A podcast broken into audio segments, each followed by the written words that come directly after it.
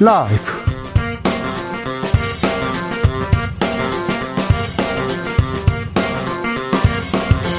2022년 4월 1일 금요일입니다. 안녕하십니까. 주진우입니다.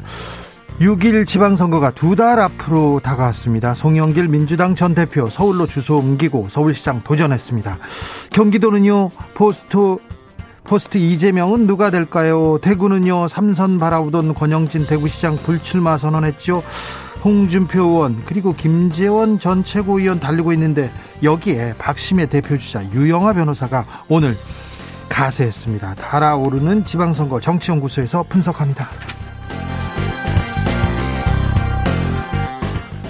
윤석열 인수위 부동산 규제를 완화하겠다. 다주택자 양도세 중과 1년 미루겠다. 대출 규제 완화하겠다고 합니다. 임대차 3법도 폐지냐 보완이냐 기로에 놓여 있는데요. 윤석열 정부 부동산 정책 방향 어디로 가는 걸지 한문도 연세대 금융부동산학과 교수와 진단해 보겠습니다. 오늘부터 해외에서 국내로 돌아올 때 코로나 백신 접종자라면 출발국에 상관없이 모두 자가격리 면제됩니다. 정부는 사회적 거리두기를 점진적으로 완화하겠다고 밝혔습니다. 오미크론 변이 이제 정점은 지난 걸까요? 코로나와의 공존 어떻게 전략 짜야 되는지 이재갑 교수와 고민해 봅니다. 나비처럼 날아 벌처럼 쏜다. 여기는 주진우 라이브입니다.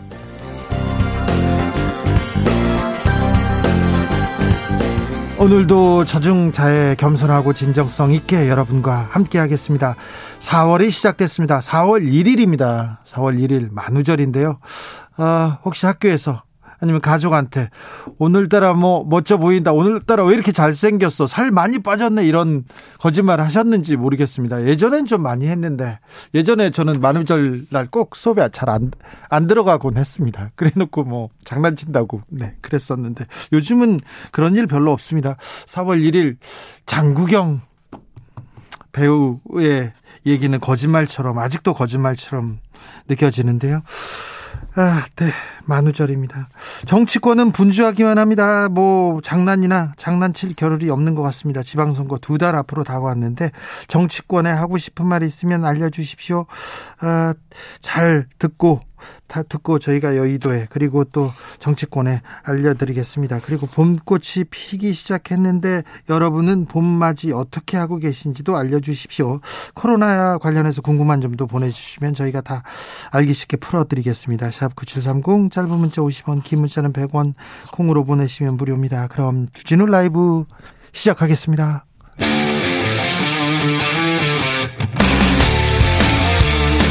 탐사보도 외길 인생 20년. 주 기자가 제일 싫어하는 것은?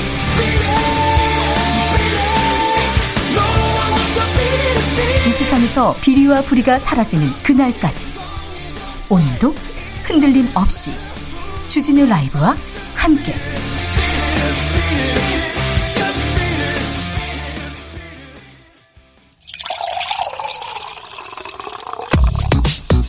진짜 중요한 뉴스만 쭉 뽑아냈습니다. 주스. 정상근 기자 어서 오세요. 네, 안녕하십니까? 오늘 공군 훈련기 두 대가 충돌했습니다. 네, 이 경남 사천에 있는 공군 제3훈련 비행단에서 훈련기 두 대가 비행 훈련 중 공중 충돌해서 추락하는 사고가 발생했습니다. 어, 오늘 오후 1시 32분쯤 공중비행 훈련을 위해 이륙한 이 K1, 어, KT1 훈련기 한 대, 그리고 어, 이어서 계기 비행으로 이륙한 KT1 훈련기 또 다른 한 대가 어, 1시 37분쯤 이 비행기지 남쪽 약 6km 지점에서 어, 상공에서 충돌했습니다. 어, 전투 기 조종사는 탈출했습니까? 비상 탈출은 이루어졌지만 이 조종사 4명이 모두 순직한 것으로 조금 전에 속보가 들어왔습니다. 원래 한 명은 실종된 상태였는데요. 어, 숨진 채 발견된 것으로 전해졌습니다. 어, 사고 현장 주변에 민가가 있었다라고 하는데요. 이 충돌로 인해 비행기 파편이 인근 민가에 떨어지면서 교회 옥상에 불이 붙기도 했으나 20분 만에 화재는 진압이 됐습니다. 어, 공군은 참모 차장을 본부장으로 하는 비행사고 대책본부를 구성하고 정확한 피해 상황을 확인하는 한편 이 사고 원인에 대해 조사할 예정이라고 밝혔습니다. 코로나 상황 어떻습니까? 네, 오늘 코로나19 신규 확진자 수는 28만 273명이었습니다. 어제보다 4만여 명 정도 줄면서 나흘 만에 다시 30만 명 밑으로 떨어졌고요. 어, 지난주 금요일에 발표된 확진자 수에 비해서는 6만여 명 정도가 적습니다. 어, 그러나 위중증 환자 수는 1299명으로 여전히 1300명이 육박하고 있고요. 사망자도 360명으로 연일 300명 이상 발생하고 있습니다. 거리두기 지침도 완화됐습니다. 네, 다음 주 월요일부터 2주간 거리두기 지침이 다소 완화됩니다. 어떻게요? 어, 사적 모임 허용 인원은 기존 8인까지에서 10인까지로 늘리기로 했고요. 어, 식당 등 다중이용 시설의 영업 시간도 오후 11시까지에서 자정까지로 확대가 됩니다. 자, 코로나는 정점을 지난 것일지 어, 잠시 후에 저희가 이재갑 교수한테 자세히 물어보겠습니다. 어, 코로나 작년이었나요? 재작년이었나요? 주말마다 비가 왔어요. 뭐 지난주에도 비가 오긴 했으나 그래서 봄 꽃놀이 못 가고 못 가고 가지 말라고 하는 건가 하늘이 우리를 우리나라를 그렇게 예뻐해 가지고 비를 주말마다 내려 내리게 하나 이런 생각도 했는데 아, 비 소식이 또 있어요. 네, 그러니 좀 조심하시기 바랍니다. 예비군 훈련은 재개됩니까? 네, 올해부터 예비군 소집 훈련이 재개가 될 것으로 보입니다. 네. 어, 국방부는 오늘 보도자료를 통해서 어, 예비군 소집 훈련을 올 상반기 중에 재개할 예정이라고 밝혔고요. 네. 어, 세부, 세부적인, 세부적인 방안은 이달 중에 확정 발표하겠다고 밝혔습니다. 조금 전 전해드린 공군 전투기 추락사고 아, 세 명은 숨졌고 한 명은 실종된 것으로 알려졌는데 실종자 한 명도 숨진 것으로 파악했다고 속보가 들어왔습니다. 총네 분의 소중한 목숨이 네, 목숨을 잃었습니다. 아, 네. 대우조선해양 사장 선임 문제로 어, 갈등 심상치 않습니다. 네, 청와대 박수현 국민소통수석은 오늘 TBS 라디오 인터뷰에서 어, 모욕당하는 느낌이라고 밝혔고요. 어, 문재인 대통령과 윤석열 당선인 두 분의 업무 인수인계 노력이 이뤄지는데 찬물을 끼얹었다라면서 이 청와대가 사실이 아니라고 말씀드리면 인수위가 정중하게 사과해야 한다라고 주장했습니다. 어, 인수위도 물러나지 않는데요? 네, 김은혜 당선인 대변인은 공기업 인사에 대해 추가로 할 말은 없다라면서도 윤석열 정부가 펼치는 인사는 상식과 공정, 순리의 인사라며 애둘러 청와대를 비판했습니다. 어, 그리고 인수위 핵심 관계자라는 사람이 쿠키뉴스 인터뷰에서 매우 강한 발언을 쏟아냈는데요. 어, 청와대가 화들짝 놀라는 걸 보면 구린 것이 있는지 의혹이 더 커진다라고 주장했고요. 어, 문씨 일가가 최근 펼치고 있는 막장 사치쇼를 보면 어, 이들이 과연 정권을 이끌 적임자였는지 경악을 금치 못한다라고 주장하기도 했습니다. 구린 것, 문씨 일가 이렇게 얘기하는데 좀 예의는 좀 아, 예의는 지켜가면서 이렇게 공방을 이어갔으면 합니다. 공방을 하지 말라는 건 아닌데 어느 정도 수준은 좀 보여주셨으면 합니다. 9780님께서 국민들 의식은 높은데 여야 국회의원들 말들은 수준 이하인 듯 합니다. 이런 얘기도 하셨습니다. 어, 인수위가 추경안을 어, 새 정부 출범 이후에 편성한다고요? 네, 인수위원회는 어제 이 추경 관련 작업은 인수위에서 하고 이 제출은 윤석열 정부 출범 후에 할 것이다라고 밝혔습니다. 어, 추경호 인수위 기획조정분과 간사는 이 추경 작업 방향, 규모, 제출 시기 등은 어, 오롯이 윤석열 정부에서 결정하고 진행한다라면서 어, 현 정부의 의사결정에 책임지는 분과 상의를 하고 그분이 협조하면 되는 문제가 아니다라고 말하기도 했습니다. 어, 민주당은 새 정부 출범이 지방선거를 한 달도 채 남지 않은 시점이라는 점에서 이 추경 효과를 극대화하기 위한 의도라고 주장하고 있습니다. 민주당은 지방선거 표 계산에만 몰두한 정략적 꼼수라고 반박했고요. 또 추경이 시급하다라면서 안일한 태도를 버리고 하루빨리 이 추경안을 국회에 제출해야 한다라고 주장했습니다. 윤석열 당선인은 오늘 통합을 해치는 세력 막아야 한다고 주장했어요. 무슨 말입니까? 네, 윤석열 당선인은 오늘 국민통합위원회 간담회에 참석해서 이 사회 갈등을 야기하고 통합을 해치는 것으로 이득을 보는 사람이 누구고 어떤 세력인지 알고 우리가 막아서 국민이 하나된 마음을 가질 수 있어야 한다라는 말을 했습니다. 어, 당선인은 지금은 총으로 싸우는 전시는 아니지만 국제적인 위기와 이 국내적인 정치, 경제, 사회 위기들은 어, 사실 전시와 다를 바 없다라고 얘기를 했고요. 어, 특히 코로나19 위기는 힘들게 사는 분들에게 전쟁과 다름없는 큰 고통을 수반하는 위기라고 강조했습니다. 아울러 이거 극복하기 위해서는 하나된 단결과 통합 없이는 불가능한 일이라면서 갈등을 이야기하고 통합을 해치는 세력을 막아야 한다라고 주장했습니다. 송영길 전 민주당 대표가 서울시장 출마를 선언했습니다. 네, 송영길 전 대표는 오늘 SNS에 이 주소를 송파구로 옮겼다라면서 이제 누가 서울에서 승리할 수 있을지 이 당과 당원과 지지자들께서 판단하는 시간이 될 것이라고 말했습니다. 어, 그러면서 이 당에는 훌륭한 분들이 많이 계신다라며 이 그분들과 함께 당의 결정에 충실히 따를 것이라고 말했고요. 이 객관적 근거가 없는 추대나 전략 공천은 머릿속에 없다라면서 경선에 임할 것이라고 밝혔습니다. 그런데 송영길 전 대표 출마에 대해서 민주당 내에서도 다른 목소리가 있습니다. 네, 서울의 지역구를 둔 민주당 의원 20여 명이 어제 의원총회 직후 어, 인천에서만 5선을 한 송영길 전 대표는 서울에 연고가 없고 어, 특히 대선 상임선대위원장으로서 대선 패배 책임에서 자유롭지 못한 점 등을 거론하며 송영길 전 대표 출마에 부정적인 의견을 모았습니다. 어, 이들은 송영길 전 대표 외에도 이낙연 전 대표와 정세균 전 국무총리, 박용진 의원 등 당내 자원은 물론이고 이 외부에서도 영입 인사의 가능성이 남아 있다면서 경쟁력 조사 등을 시행해 전략 공천 여부를 신중하게 결정해야 한다라는 의견을 제시했습니다. 네, 제보 지방선거 본격적으로 시작되는 모양새입니다. 유영아 변호사는 대구시장 출마 선언했습니다. 네, 박근혜 전 대통령의 최측근으로 분류되는 유영아 변호사도 오늘 대구시장 출마를 공식 선언했습니다. 유영아 변호사는 지난 5년 그 여러분들은 다른 이들의 조롱과 멸시를 견뎌야 했고 박근혜 전 대통령에게는 참담하고 참혹한 날들이었다라고 주장하면서 어, 본인이 지난 5년간 보여줬던 한결같음으로 고향 대구를 위해 곧게 흘러가겠다라고 말했습니다. 박근혜 전 대통령이 후원회장을 맡았다고요? 네, 유영아 변호사는 곧 만들어질 후원회 회장을 박근혜 전 대통령이 맡아주기로 했다라면서 어, 후원회를 맡으면서 시민들에게 하고 싶은 당부 그리고 부탁의 메시지가 나오면 알려드리겠다라는 말을 했습니다. 국정농단 등으로 징역 22년형을 선고받고 특별 사면된 지 4개월여 만에 정치 참여를 선언한 상황입니다. 어, 또한 이날 기자회견에는 가로세로 연구소 강용석 소장 등이 참석하기도 했는데요. 강용석 씨가요? 네, 박근혜 전 대통령이 가로세로 연구소 유튜브 방송을 통해서 메시지를 전달할 것이라는 얘기도 나오고 있습니다. 오세훈 서울시장 이 공직기계에 올라가면 그 주식을 백지 신탁하기로 돼 있는데요. 주식을 사고 팔았다고요? 네, 이 보유한 주식을 백지 신탁하라는 처분에 불복해서 행정 심판을 신청한 오세훈 서울시장이 행정 심판을 신청했어요? 네. 법이 그런데요? 아, 네, 그렇습니다. 어, 심판 대상이 된 해당 주식을 추가로 사고 팔았다라는 보도가 나왔습니다. 아, 법 행정 심판을 신청한 사이에 또 주식을 사고 팔았다고요? 네. 어, 뭐 행정 심판을 신청할 수는 있는데요. 어, 오세훈 시장은 이번 고위공직자 재산 공개에서 59억 원의 재산을 신고했고 이 중에 8억 6천여만 원이 주식이었는데 어, 그런데 특정 바이오 기업의 주식을 자신이 3,500주, 부인이 9,200주 매입하는 등 어, 시장 취임 이후에도 해당 주식을 사들였다라고 합니다. 어, 고위공직자는 보유한 주식이 3천만 원이 넘으면 법에 따라 임명 또는 취임 두 달 안에 팔거나 어, 수탁기관에 맡기는 백지 신탁을 해야 하는데요. 해야죠. 어, 이해충돌 소지가 발생할 수 있기 때문입니다. 네.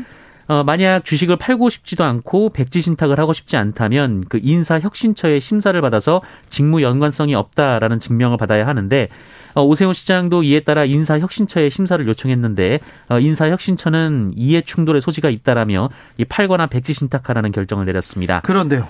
어, 그런데 오세훈 시장은 그 연관성 판단 기준이 너무 포괄적이고 백지 신탁을 맡아줄 금융기관도 적다며 어, 이에 불복하고 행정심판을 신청했습니다. 어, 이에 따라 국민권익위원회 행정심판 절차가 진행되고 있는데요. 이 결과가 나오지 않은 상태에서 이 특정 기업에 대한 주식 보유를 오히려 더 늘린 상황입니다. 아, 그럼 오해를 받을 거 아닙니까? 어, 그럼 오세훈 시장 측은 행정심판 결과가 나오면 충실히 이행할 예정이다라면서 하지만 결정 전까지는 주식을 처분할 의무가 없다라는 입장을 밝혔습니다. 아, 인사혁 신처에서 얘기를 했다면서요. 그런데 불복해서 지금 소송 중인데 소송이 나올 때까지는 또 주식을 사고 팔겠다. 네, 사고 팔았습니다. 네. 네. 네, 알겠습니다. 서울 시민들이 알아서 판단하시겠죠?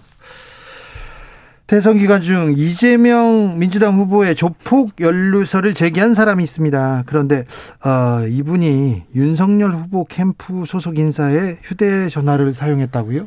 네, 이 세계일보는 어제 이 민주당 이재명 전 후보의 조폭 연루서를 제기한 박철민 씨가 이 과거 사용한 휴대전화를 경찰이 확보했으며 어, 이 휴대전화는 지난 대선 당시 국민의힘 윤석열 후보 캠프 소속 어, 인사 명 어, 인사의 명의였다라고 보도했습니다. 어, 서울경찰청 반부패 공공범죄 수사대는 지난 29일 어, 지난달 29일이죠. 이 박철민 씨가 수감된 수원구치소와 이 지인의 차량 자택을 압수수색했고요. 어, 지인의 자택에서 지인 소유의 PC를 포렌식하는 한편 이 지인과 박철민 씨가 주고받은 서신을 압수했다라고 밝혔습니다. 이 지인이 바로 윤석열 후보 캠프에서 활동을 했다라고 합니다. 어, 그리고 압수수색과는 별개로 이 박철민 씨가 사용했던 지인 명의의 휴대전화를 확보한 것으로 알려졌는데요. 어, 이 휴대전화는 박철민 씨가 지난해 어, 잠시 형 집행정지로 임시 석방된 기간에 사용한 전화였습니다. 어, 경찰은 박철민 씨가 누구와 연락을 했는지 고의로 허위 사실을 공표했는지 등을 수사 중에 있습니다. 민주당은 강하게 반발했습니다. 네, 이소영 민주당 의원은 어제 국회 비상대책위원회에서 이 보도가 사실이라면 이재명 후보를 낙선시킬 목적으로 박철민 씨와 윤석열 후보 선대위가 조직적인 정치 공작을 벌인 것이다라고 주장했습니다. 네. 검찰에서 블랙리스트 수사를 확대하고 있습니다. 네, 문재인 정부 초기 임기가 남은 공공기관장에게 사표 제출을 요구했다라는 이 산업부 블랙리스트 의혹에 대해서 검찰 수사가 진행 중인데요. 속도 내고 있습니다. 네, 2019년 당시 자유한국당은 국무총리실, 교육부, 통일부 등에서도 이 산하기관장에게 사표 제출을 강요했다는 의혹을 제기하며 고발을 했는데 어, 검찰이 해당 사건도 수사 중이라고 기자들에게 입장을 밝혔습니다. 알겠습니다. 문신 시술은 의사만 할 수 있다는 현행 의료법 합헌이라는 결정이 내려졌습니다. 이 문제는 그렇게 의사만 이제 의사만 우리나라에서는 문신을 시술할 수 있는데 아직까지는 의사만 할 수 있게 됐습니다. 계속요. 네. 주스 정상근 기자 함께했습니다. 감사합니다. 고맙습니다. 봄이 성큼 다가왔습니다. 봄은 오고 코로나는 좀 갔으면 하는데 쉽지 않네요. 정부가 새로운 거리두기 방안 내놨습니다. 어떤 건지 어, 코로나 정점은 지난 건지 물어보겠습니다. 이재갑 한림대 강남 성심병원 감염내과 교수 안녕하세요. 네, 안녕하세요. 교수님 현재 상황 어떻게 보세요? 어, 일단은 뭐 우리가 기대했던 대로 정점은 지나가는 게 맞는 거는 같고요. 네. 다만 여러 가지 변수 때문에 확진자의 규모 자체가 저희 예상보다 이제 좀 많은 상태에서 정점을 찍었기 때문에 네. 전반적인 유행 상황 자체는 상당히 좀 그러니까 완화되는 속도가 매우 느리게 점진적으로 될 가능성이 매우 높다고 생각을 하고 있습니다. 정점으로 올라갈 때는 가파르게 올라가더니 왜 이렇게 천천히 떨어지는 거예요? 그러니까 이제 그 유행 자체가 저희가 어떤 뭐 거리두기나 이런 인위적인 방법을 쓰지 않았었기 때문에 예. 때문에 어느 정도 이제 많은 사람이 감염이 돼서 그래서 그거에 맞춰서 천천히 떨어지는 패턴을 보일 수밖에 없어서 네. 사실 그래서 이 부분의 유행 부분들은 상당히 이제 매우 천천히 떨어질 수밖에 없고 거기다가 스텔스 오미크론이라고 하는 이제 그 B2 변이 영향도 있어서 이런 네. 부분이 매우 완만하게 떨어질 것 같습니다. 교수님 왜 이렇게 숨이 차세요? 어디 달려오셨어요? 아니, 아니 제가 지금 계단을 잠깐 올라가가지고 천천히 천천히 네 괜찮습니다. 예, 네. 네, 예, 예. 예. 교수님, 어, 지금 천만 명 넘게 그 확진됐잖아요 코로나에 우리 국민 네. 중에 실제는 얼마나 걸렸을까요? 어느, 정도라고 보세요? 그러니까 최근 들어서 저희가 이제 진단 체계를 바꾼 이후에 감염자가 많아졌기 때문에 그래서 저희가 이제 보통 확진된 분의 한 두 배 정도는 더 감염되지 않았을까 얘기를 사실 하고 있거든요. 예. 그러니까 최근 들어 감염된 사람들의 숫자가 거의 천만에 가까우니까 뭐 두 배면 거의 이천만 정도. 이게 이제 뭐 그래서 보통 추정하기는 한 천오백만에서 한 이천만 사이 감염됐은 게 아니냐 이런 얘기를 하고 있기는 합니다. 알겠습니다. 어, 오늘 저기 거리 제한 사회적 거리두기를 조금 완화했어요. 밤 12시까지 인원 제한은 10명까지. 이 방침은 어떻게 생각하세요? 그러니까 뭐 정점을 찍었기 때문에 이제 완화를 하겠다고 얘기를 했었기 때문에 그러니까 뭐 일단 정부에서도 어쩔 수 없는 선택이라 생각은 들고요. 다만 뭐 여러 군데서 얘기했던 대로 급격하게 뭐 모든 시간 제한도 없이 뭐 인원 제한 없이 다 풀고 이런 상황까지는 안 간 것만으로 그냥 다행으로 생각하고 있습니다. 어, 인수위에서는 영업 제한, 영업 시간 제한 폐지하자 이렇게 공개적으로 요청했는데요. 그러니까 이제 이 부분들은 사실 저희가 이제 점진적으로 완화가 되고 있기는 하고 있지만 지금 유럽에 있는 여러 국가들이 이제 스텔스 오미크론이 BA2 변이 때문에 유행 상황이 다시 악화되는 국가들도 있고 정점을 찍어서 꺾였다가 다시 이제 우리 좀 낙, 상봉 낙타처럼 다시 피크가 올라가는 데도 실제 발생은 하고 있거든요. 근데 그러니까 BA2의 영향이 어떻게 나타날지 명확지 않은 시점에서 거리두기를 대폭 완화하게 되면 유행 규모가 다시 커질 가능성도 사실 있습니다. 그래서 지금 같은 상황에서도 좀 신중하게 접근이 필요하지 않을까 예상을 하고 있습니다. 정부에서 그리고 인수위에서도 그런데 실내 마스크 마스크 착용을 제외하고는 거의 모든 부분을 해제하겠다 이렇게 생각하고 있는 것 같은데요.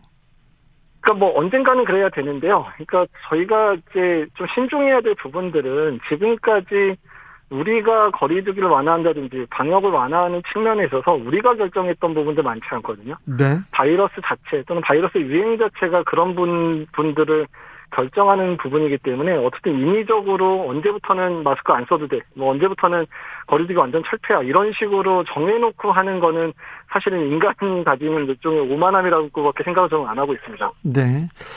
어, 11일부터 전국 보건소 선별진료소, 임시 선별진료소에서 신속 항원 검사 중단됩니다. 그럼 어떻게 되는 겁니까? 어, 일단은 이제 보건소는 PCR 중심으로 계속 하겠다는 얘기고요. 예. 그 다음에 이제 신속항원 검사는 워낙에 지금 의원급이나 이제 병원급 의료기관에선 7, 8천 개 넘게 이미 검사를 하고 있어서 충분히 검사를 해주고 있거든요. 네. 그래서 저는 어쨌든 보건소의 업무로딩을 좀 줄여주는 게 맞고, 그래서 보건소는 주로 이제 집단 발병한 그런 의료기, 뭐, 제 요양원이나 의양병원이라든지 이런 데에 더 집중해서 관리를 하는 쪽으로 가는 게 맞다고 생각을 합니다. 네. 월스트리트 저널에서 한국이 세계에서 가장 먼저 코로나 엔데믹 체제로 넘어갈 수 있다 이렇게 전망했는데 이 전망은 어떻게 보시는지요? 그러니까 이제 확진자가 급증한 거에 비해서는 사망자의 숫자라든지 사망률이 낮은 부분들 보고 또 예방접종률이 매우 높았기 때문에 가능했던 부분을 보고 얘기를 하는 거긴 하지만 어떤 면에서 되게 씁쓸한 분석이기도 하거든요. 그만큼이나 유행 규모를 조정하지 못하고 너무 키워나서 생긴 부분들 또한 우리가 사실 이렇게 많은 사망자 한달 사이에 뭐 만 명에 가까운 사망자가 발생할 부분들까지 예상하지는 않았었던 부분이라 그런 영광을 얻기 위해서 우리가 받은 그런 상처가 너무 큰 거가 저는 매우 아쉽다고 생각을 하고 있습니다. 음, 네. 코로나 확진자도 이제 동네 병원에서 대면 진료 받을 수 있게 되는 건가요? 일단은 뭐 대면 진료 기간은 확대하겠다고 얘기하는데 사실 신속 항원 검사를 하는 의료기관에 비해서는 대면 진료를 하겠다고 하는 의료기관 숫자가 아직 많지는 않거든요. 근데 어떻든 간에 이제 코로나 바이러스 감염 자체가 일반화되기도 하고 있고 또한 의료기관들도 검사를 하면서 확진자들을 여러 번 진료를 해보신 경험들이 있기 때문에 일단은 이제 그런 식으로 패턴은 바꿔가는 게 맞고 어떻든 일반적인 진료에서도 확진자를 볼 수 있게끔 만드는 건 매우 중요한데 다만 의료기관의 구조가 지금 준비가 됐느냐에 대해서는 사실 의문점이 있습니다. 그래서 의료기관들의 구조가 환자를 안전하게 볼 수 있도록 특히 의료진도 안전해야 네. 되지만 환자들도 안전해야 되니까 이 부분들에 대한 준비를 철저히 해야지 가능한 부분이긴 합니다. 코로나 시대 의료진들 너무 많이 코로나에 감염됐더라고요. 너무 미안하고 죄송하더라고요. 아, 근데 감염된 의료진 짧으면 사흘 만에 다시 출근한다고 하는데 현재 현장의 의료진 상황은 어떻습니까?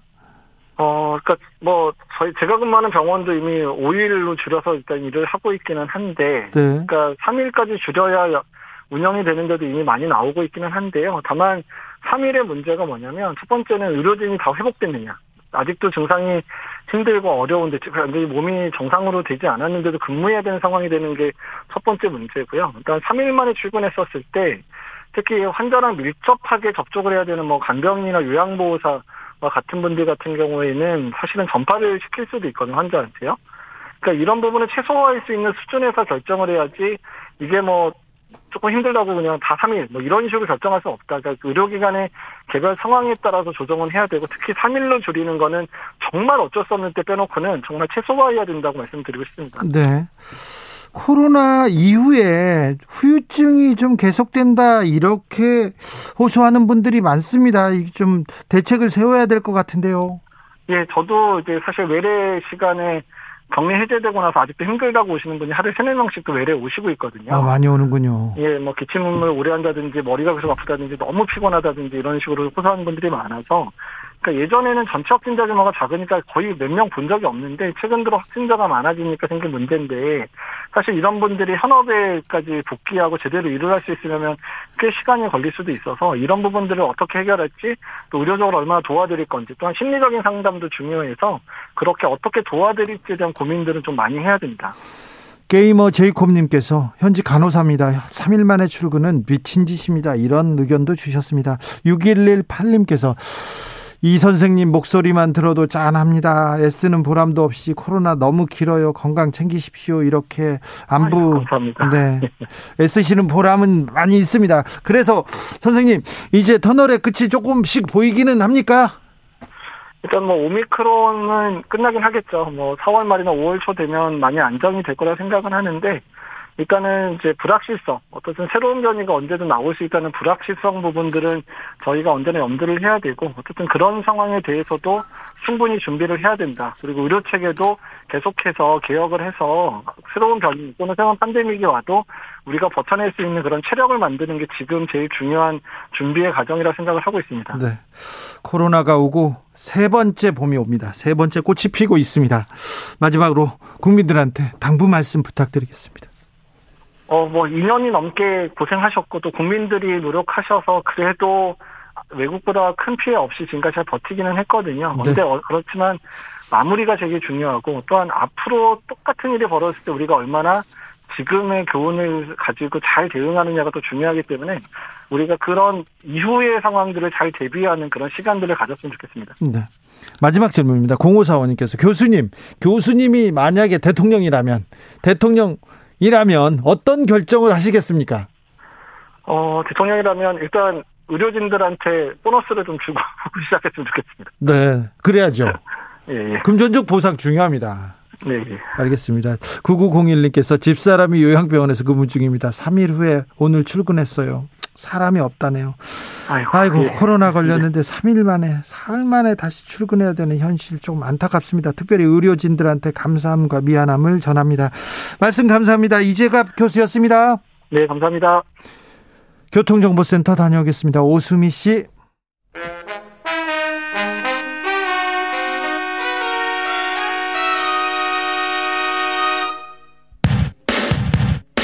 주진우 라이브 돌발 퀴즈. 오늘의 돌발 퀴즈는 객관식으로 준비했습니다. 문제를 잘 듣고 보기와 정답을 정확히 적어 보내주세요. 만우절인 오늘 설악산에 이것이 추락했다는 가짜뉴스가 돌고 있습니다.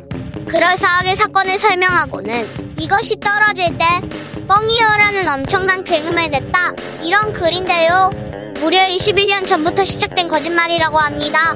만우절을 맞아 이것 가짜뉴스뿐만 아니라 눈살을 찌푸리게 하는 글들도 올라오고 있습니다.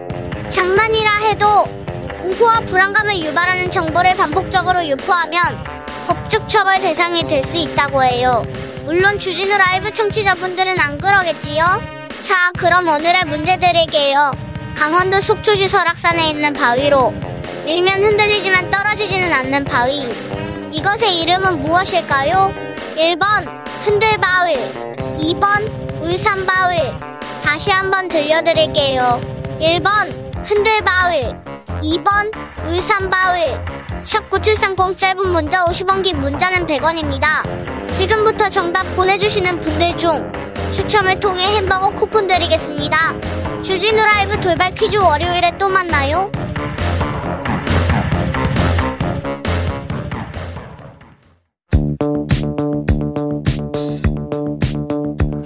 대한민국 정치의 새로운 100년을 준비한다. 21세기형 국회 싱크탱크 정치연구소. 정치권에 보내는 고급진 비대면 정치 컨설팅입니다. 오늘도 뜨, 뜨겁게 분석해 봅니다. 박시영 TV 진행자 박시영 네, 반갑습니다. 박시영입니다. 그리고 장혜찬 대통령직 인수위 청년소통 TF 단장입니다. 단장님 어서 오세요. 안녕하세요. 장혜찬입니다. 네. 네.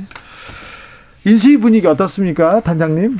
다들 일하느라 정말 정신이 없고요. 일을 많이 합니까? 그리고 제가 통이동이나 삼청동 두 곳 다 가보면 네. 선거 때는 알던 분들 마주치면 뭐 반갑게 웃기도 하고 뭐 수다도 가끔 떨고 하는데 지금 오히려 다들 업무가 너무 많아서 네. 좀 긴장된 분위기에서 업무 보고받고 국정 국정 과제 준비하는데 여념이 없다는 재미없는 말씀을 시작부터 드려서 좀 죄송하네요. 아, 네. 재미없지만 상당히 열심히 일하고 있다는 또 네. 점수는 네, 네. 거- 그런데 들어가서 막 이 사람 저 사람 아는 체하고 막 이러면 잘립니다. 나중에. 조심해야 합니다. 묘하게 조심스러운 분위기가 네, 있어요. 네. 단장님이 이럴 때일수록 분위기를 띄운다면서 계속해서 일하는 사람 옆으로 한번 찔러보시지 뭐 하고 있냐고. 네, 그래서 저는 잘 안 갑니다, 인간하면. 네. 어, 지금 용산 이전 뭐 처음에는 지난주까지는 굉장히 뜨거웠는데 이번 주는 조금 사그라들지 들었 듭니다. 그래서 대통령하고 어 저기 당선자하고 당선인하고 만난 이후에는 그냥 뭐 이거 계속 추진되고 있는 것 같습니다. 네, 뭐 단계적인 해결책을 찾고 있다는 언론 보도도 나오고요. 네. 제가 청와대 이전 TF는 아니지만 이제 용산으로 이전하는 것도 굉장히 국민들 보시기에 중요한 이슈지만 개방된 청와대를 어떤 식으로 활용할까 하는 거에 대해서도 청와대 이전 TF에서 많은 논의를 하고 있더라고요. 예. 뭐 일부는 박물관으로 또 일부는 공연 공간으로도 쓸 수 있다는 것 등이 있어서 우선은 5월 10일에 취임하자마자 바로 용산 가는 건 조금 어려워 보이는 상황인 만큼 그때 청와대를 얼마나 효율적으로 잘 개방해서 국민들께 아 이럴 이럴만 했다. 하는 만족감을 드리는가가 윤석열 정부의 첫 번째 단추가 될 것 같습니다. 네, 이번에 뭐 얼마 전에 보니까 국방부가 그 한미 연합훈련이 이달에 있지 않습니까? 네. 이제 그때까지의 뭐 움직이기는 굉장히 어렵다라는 입장을 낸 것으로 언론에 보도되고 있고요. 이제 단계별로 언제쯤 이사가 가능한지 뭐 등등에 대한 국방부 내- 어, 내부에서 검토한 의견들이 이제 제출이 된 것 같고 그다음에 이제 현 정부의 의견들도 좀 청취하면 더 부드러울 것 같아요. 현 정부에서도 이야기를 들어보면서 기간이 얼마나 걸릴지 특히 이제 보안과 관련된 여러 벙커 어, 시스템을 어떻게 활용해야 할지 뭐 이런 등등에 대해서는 아무래도 현 정부의 자문을 좀 받는 것이 인수위에서도 필요한 어, 수순이 아닌가 그런 생각이 듭니다. 대통령과 당선인이 만난 이후로 집무실 이전에 대해서는 좀 부드럽게 부드럽게 좀 속도를 내는 것 같습니다. 어, 2315님 인수위 아직까지는 열심히 잘하고 있는 것 같아요. 좋은 정책 많이 내시고 끝까지 초심 잃지 마시고 좋은 평가 듣기를 바랍니다. 이렇게 응원의 메시지 주셨습니다. 그런데 주 중반을 지나오면서는 김정숙 여사 옷감 얘기, 특활비 얘기가 이렇게 너무 크게 논란이 됐어요. 네. 이 부분에 대해서 인수위는 어찌 봅니까? 근데 사실 이 김정숙 여사의 옷값이나 특활비 논란 또 뭐 현금을 썼다 안 썼다 이런 것에 인수위가 개입한 바는 없거든요. 인수위 차원의 입장을 낼 것은 아니고요. 이건 정치의 영역, 여의도의 영역에서 공방이 치열한데 저도 뭐 인수위 단장이 아니라 국민의힘의 당적자로서 이 부분에 대해 의견을 좀 말씀드리자면 어, 문재인 대통령께서 5년 전에 박근혜 청와대 특활비 사용 논란이나 또는 박근혜 전 대통령 옷값 유용 논란에 대해서 매우 강도 높게 질책하셨던 바가 있습니다. 그래서 대통령이나 이 대통령 가정 입장에선 다소 억울할 수 있다 하더라도 5년 전에 그 강도 높게 비판했던 그 논리가 그대로 살아있기 때문에 국민들이 조금 더 투명하게 이 옷값이든 특활비든 국가 기밀 제외한 부분에서 용처를 알고자 하는 그런 목소리에 대해서 조금 더 성실하게 소명해주는 태도를 보이신다면 많은 국민들이 이제 떠나가는 대통령에게 박수 보낼 수 있지 않을까 싶네요. 그동안에 보면은 이제 이런 문제가 과거에도 보면 이제 시민단체 쪽에서 이제 문제제기 먼저 합니다. 네. 그 다음에 이제 언론이 대서특필을 하죠. 네. 그러면서 이제 정치적으로 각 그 정당이 이제 정치 공세에 참여하는데 이번에도 예는 아닌 것 같고요. 그런데 이제 공교롭게 시점을 보면 용산 집무실 이전에 대한 논란이 좀 뜨거웠고 반대 여론이 높았지 않습니까? 네. 그런 상황에서 이 브로치 건, 김정수 여사의 브로치 건이 등장을 했는데 조선일보 굉장히 적극적으로 띄웠죠. 근데 이제 제작자가 등장하면서 또 주진우 나비에서 인터뷰도 했더라고요. 그래서 이건 어, 가짜뉴스다라는 부분들을 폭로를 했고요. 그러면서 이제 그 불똥이 다시금 대선 그 대우조선 해양 신임 사장 뭐이 건으로 또 연결도 되고요. 인사 갈등으로 나왔어요. 인사 갈등으로 그래서 뭔가 만찬 회동 이후에 어 신구 갈등이 좀 잦아드는 거 아닌가라는 전망들도 있었는데 다시 좀 불거졌는데 이 부분은 좀 문제가 좀 있어 보여요. 인사 갈등으로 좀 번지는 것 같습니다. 네, 근데 저는 인사 이야기는 할 말이 또 많은데 네. 그것과 김정욱 여사 옷값 의혹은 좀 별개다라고 말씀드리고 싶고 네. 짧게 제가 선거 경험하면서 깨달은 건데요. 의혹이 제기됐을 때 해명은 딱 한 사람만 해야 돼요. 사실관계를 정확히 알고 있는. 근데 여기저기서 한두 마디 내가 돕겠다고 거드는 게 오히려 불씨를 더 키울 수 있거든요. 지금 문제가 되는 건 탁현민 의전 비서관이 방송 굉장히 많이 나와서 해명을 했는데 현금 쓰는 일 없다 카드로 결제했다 김정숙 여사가. 그런데 이 한복 장인에게 700만 원 현금 쓴 건 오늘 청와대 입장도 나왔지만 어쨌든 청와대 현직 의전 비서관의 말과는 다른 내용이 폭로가 된 거잖아요 또 언론에 의해서. 이러면 전선이 굉장히 혼탁해지고 국민들이 어, 왜 자꾸 거짓말을 하지라고 이 의심할 수 있기 때문에 청와대 측에서 이 문제를 좀 깔끔하게 맺, 맺고 넘어가려면 소통 창구를 딱 한 명 정해서 그 사람만 말해야지 아니, 탁천민이나 지금 네. 고민정 의원의 참전은 국민의힘 입장에서 보기에는 청와대에겐 득보다는 실이 더 되는 것 같다라는 아쉬움을 제가 좀 아니 뭐 느꼈고요. 그런 지적할 수도 네. 있죠. 그런데 이제 민주당 입장에서는 그렇다면 윤석열 당선자가 과거 검찰총장 때 특활비 104, 147억을 썼는데 이 부분에 대한 해명이 한 번도 없었거든요. 그리고 소송도 걸려 있죠. 예, 이런 부분도 있고 지금 행정연을 계약직으로 6급 채용한 문제에 대해서도 의혹을 좀 제기하고 있습니다. 그 당선자 측에서. 그런데 이 부분은 청와대 생활을 해본 분들은 대부분 아는데 결정직이나 이제 계약직을 채용할 때 특히 이제 육국 같은 경우는 청와대 직책상으로는 행정 아니고 행정요원으로 불리는데 하위직 직원이거든요. 대개는 이제 어, 전문성들을 고려해서 신뢰받는 분들이 대개는 이제 추천합니다. 계약직이기 때문에. 네. 그런 채용 절차를 적법성을 갖췄다. 이렇게 이제 청와대는 해명을 했는데 이 부분은 뭐 더 달아, 더뭐 새로운 정황이 있다면 모를까 이런 부분들에 대해서는 의혹이 타당하다고 생각하면 어, 그 부분은 좀 그 일단락 좀 짓는 것이 맞지 않나. 특히 이제 저는 그 대우조선 해양 그 대우조선 해양의 신입사장 관련해서 한마디 드리고 싶은데 이 민간 기업들 인사에 청와대가 관련한 바 없다. 아, 이렇게 명확히 밝혔습니다. 그래서 언제 과연 이 사람을 선출했는지 봤더니 2월 28일 날 이사에서 선임이 됐어요. 네. 근데 산업은행이 이제 55.7% 보유를 하고 있다. 그래서 최대 보, 어, 주주이기 때문에 뭔가 영향을 끼치지 않았을까. 이렇게 이제 짐작을 하신 것 같은데 어, 청와대에서 그런 입장을 냈습니다. 이런 민간 기업까지 청와대나 정부가 인사권이 있다고 생각하는지 되묻고 싶다라는 입장을 냈는데 의혹 제기는 할 수는 있지만 의혹 제기를 할 때 대변인실이라든가 이런 인수위 측에서는 좀 더 정확하게 알아보고 의혹 제기하는 게 좋다. 왜냐하면 이게 만찬 회동에서 분위기 좋았는데 갑자기 이런 게 또 터지니까 네. 서로 안급이 좀 쌓이는 게 아닌가 싶습니다. 이게 주제가 세 개니까 짧게 짧게 1, 2, 3으로 답변을 좀 드려야 될 것 같아요. 네. 1번 윤석열 당선인의 검찰총장 시절 특활비 147억. 이건 대부분 검찰 아시는 분들 아시겠지만 중앙지검이나 일선 수사에 이제 비용으로 쓰라고 내려가는 돈이죠. 그래서 지금 국민의힘에서도 청와대 특활비를 다 공개하라는 것이 아니라 1심 판결에서 국가기밀 제외하고 있거든요.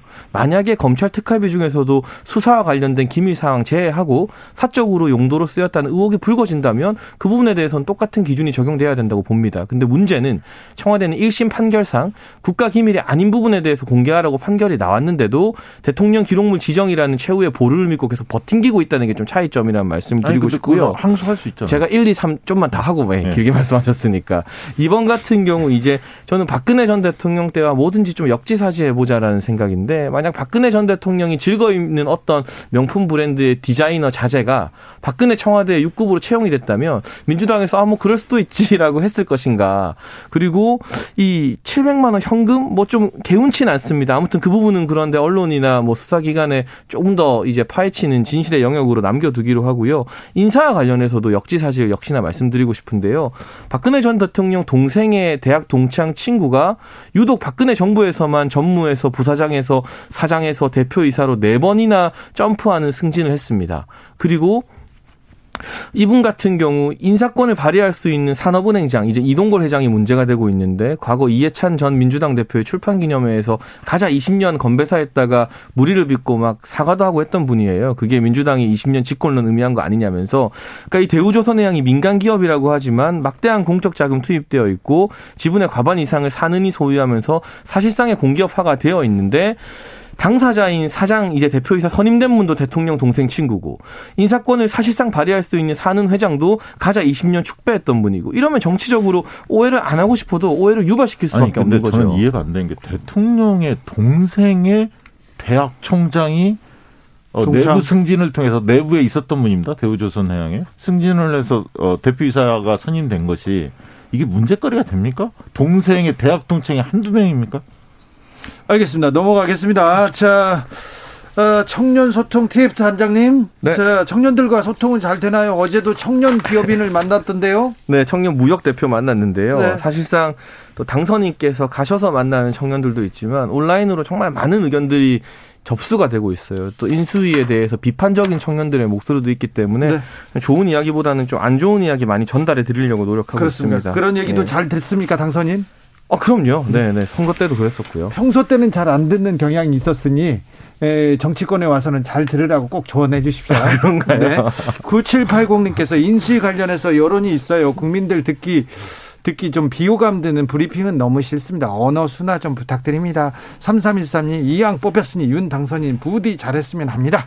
꼭 기억하셨으면 하는 건 국민이 표를 준 뜻은 국민의 뜻을 펼쳐달라는 거지 본인의 뜻을 펼치라는 의미가 아니라는 겁니다. 얘기합니다.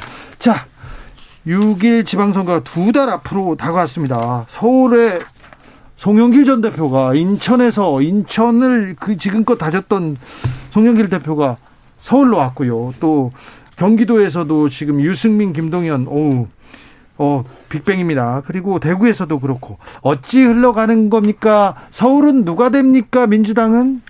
어, 일단 송영길 전 대표의 서울시장 출마 선언에 대해서 당내 시선은 좀 엇갈리는 것 같아요.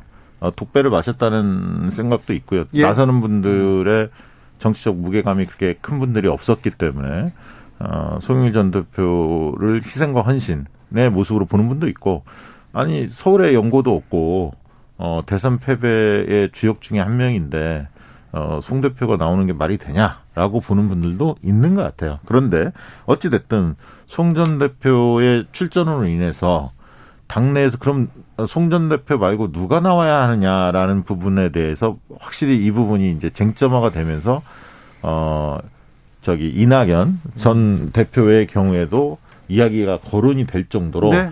좀 서울시장 그 후보군에 대해서 민주당에서 굉장히 뜨겁게 어, 논의가 좀 이루어지고 있다 이렇게 예, 이야기 드리고 싶습니다. 민주당의 지방선거 판을 어떻게 보고 계십니까? 그 저는 좀 위험한 도박인 것 같아요. 예를 들면 송영길 전 대표 서울 출마나 김동연 전 부총리뿐만 아니라 안민석, 조정식, 염태영 등등 경기도지사 후보군은 모두 시작부터 끝까지 이재명 상임 고문 이야기만 하고 있거든요. 네. 그럼 이게 대선 패배 이후에 뭔가 이 refresh라고 하죠. 좀 바뀌는 차원의 지선이 아니라 대선의 연장전 차원에서 지금 민주당이 이 지방선거를 접근하고 있는데 이게 성공하게 되면 좋은 성과가 있으면 아마 8월 전대에서 이재명 상임고문이 조기에 복귀할 수 있는 명분이 될 겁니다만 네. 여기서 안 좋은 결과가 있으면 대선 패배 플러스 알파가 되는 상처가 사실상 이재명 상임고분에게 전가되는 그런 구조이기 때문에 과연 국민들 볼 때 물론 0.7%라는 작은 표차였습니다만 민주당은 대선 지고도 아무것도 안 바뀌고 이재명 시즌 2인데 이재명 없는 이재명 시즌 2이거든요.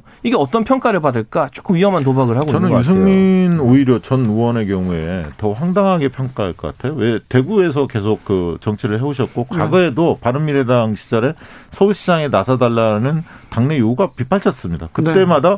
나는 대구에서 정치를 했고 끝을 맺고 싶다 이런 얘기를 많이 했거든요. 그런데 뜬금없이 경기도에 출마했습니다. 어, 뭐 물론 출마는 자유입니다. 누구나 네. 정치적 선택을 할 수 있죠. 이 부분에 대해서는 국민의힘 내부에서도 좀 논란이 있어요. 네, 평가는 굉장히 혹독할 것이다. 저는 이렇게 얘기 드리고 싶은데 유승민 전 의원도 굉장히 훌륭한 분이죠. 합리성도 있고요. 경제에 대한 식견도 있습니다. 그런데 왜 경기도인가에 대한 설명력을 가질 수 없다. 왜냐하면 경기도가 그렇게 만만한 지역이 아닙니다. 굉장히 대한민국 축소판이라고 할 만큼 31개 시군구가 색깔이 다 다르고요. 이슈들이 굉장히 많습니다. 이것을 이것을 단기에 이걸 습득하고 준비되기에는 굉장히 쉽지 않을 거다. 결국 저는 이번 경기도 선거는 인물 대결보다 오히려 당대당 싸움의 성격이 클 것이다. 이렇게 내다보고 있습니다. 당대당 성격에서 민주당이 민주당이 국민의힘을 이겨낼 수 있을, 건지 저는 경기도는 민주당이 약간 더 유리할 것으로 봅니다. 대구는요. 대구는 유영하 변호사가 출마를 해서 변수가 되고 있는데 어찌 보시는지요? 일단 경기도 이야기 짧게 조금만 하면요. 네. 저는 지자체 이제 기초 단위가 아니라 광역 단위에서는 지역 연구보다는 인물 경쟁력이나 능력 등을 이 도민들 또 광역 시민들이 더 많이 볼 거라 생각해서 그 부분 유승민 전 의원에게 아주 불리한 이슈만은 아니라 생각되고요. 예. 대구에서 오늘 유영하 변호사가 출마 선언을 했죠. 후원회장이 박근 박근혜 전 대통령이라고 합니다. 그런데 간과하면 안 되는 게요. 권영진 시장 이번에 불출마 선언했지만 대구에서 재선이나 했거든요. 예. 이분 비박계 핵심이었어요. 그러니까 박근혜 전 대통령의 영향력이 어느 정도 있겠지만 대구가 무조건 친박 정치인들이 당선되는 곳은 아니다라는 말씀을 드리고 싶습니다. 저, 저도 이번에 이제 대구에 대한 관심도가 많이 음. 높아진 것 같아요. 근데 저는 개인적으로 홍준표 전 대표를 좀 응원합니다. 왜냐하면 어, 굉장히 경선에서 선전을 했잖아요. 그런데 어, 어, 윤석열 당선자에 대한 대구 시민들의 기대감도 크지만 못지않게 홍준표라는 걸출한 정치인에 대한 네. 자부심도 있을 것 같다 그런 생각이 듭니다. 알겠습니다. 국무총리로는 경제통이 지금 계속 꼽힙니다. 한덕수가 천, 어, 저, 첫 손가락이 지금 꼽히고 있는 것 같은데요. 어, 어찌 돼가고 있습니까? 그 제가 인사에 대해서는 모릅니다만 한덕수 전 총리가 유력하게 꼽히는 이유는 두 가지로 압축될 것 같아요. 일단 노무현 정부에서 경제부총리와 총리를 했기 때문에 네. 민주당이 이 총리 인준에 반대할 명분이 많지 않다는 것. 네. 그리고 경제뿐만이 아니라 이분이 주민대사 등의 외교 안보 통상 분야도 달아서 네. 경제 전문가이면서 외교, 외교 안보를 전문가. 알았으면 좋겠다는 윤석열 당선인의 뜻과 잘 맞는다는 점 이 두 가지가 최대 강점이고 보입니다. 그러니까 무난하기는 할 것 같은데 다만 새로운 맛이 없다. 그래서 별로 기대감이 없다.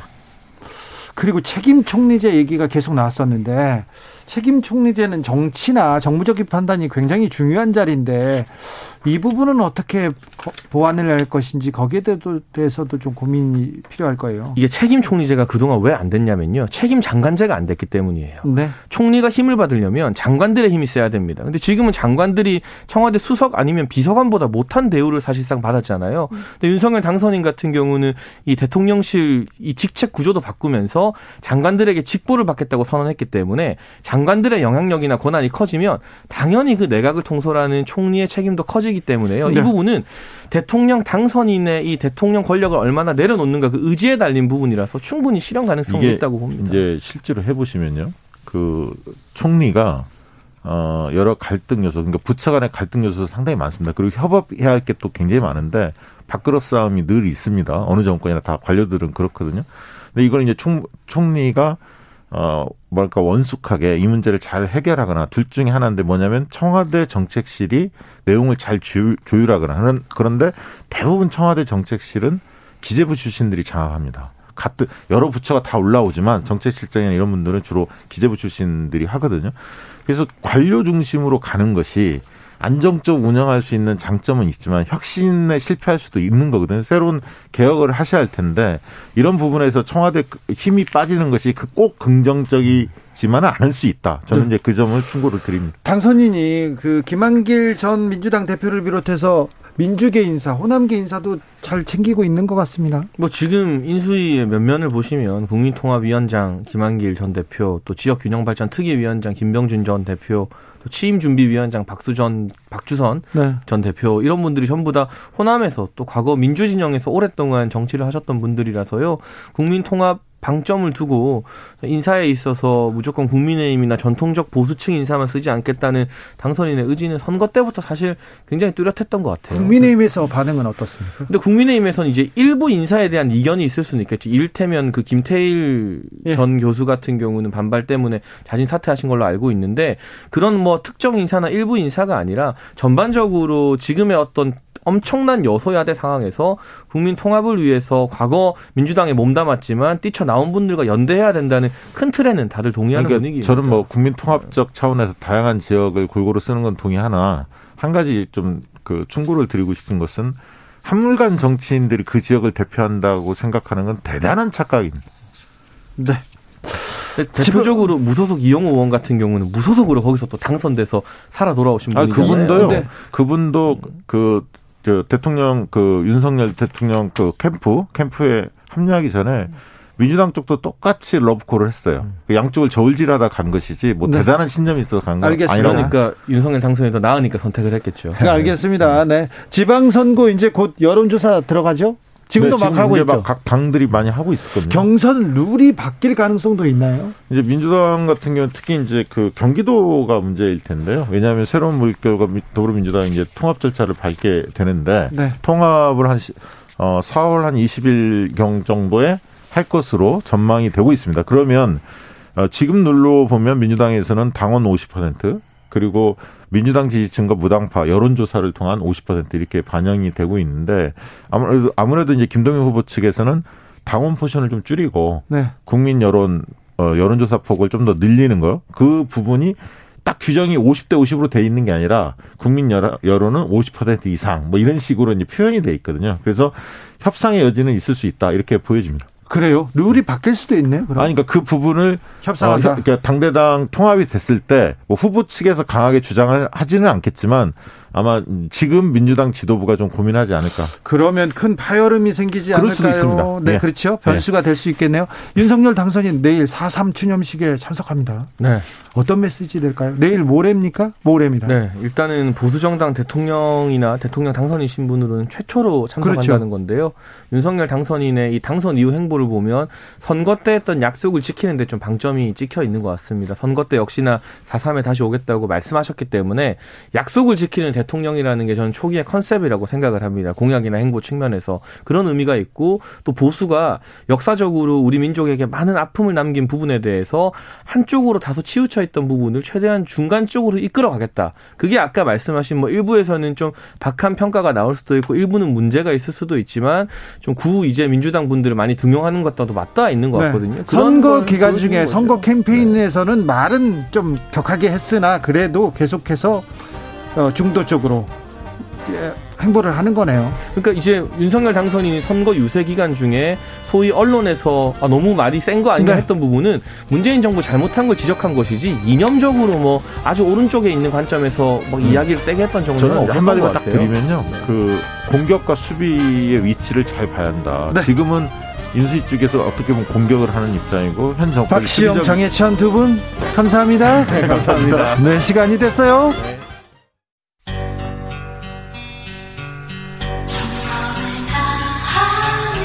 정성을 다하는 국민의 방송 KBS 주진우 라이브 그냥 그렇다고요. To the Batmobile. Wave of super energy. 주기자의 1분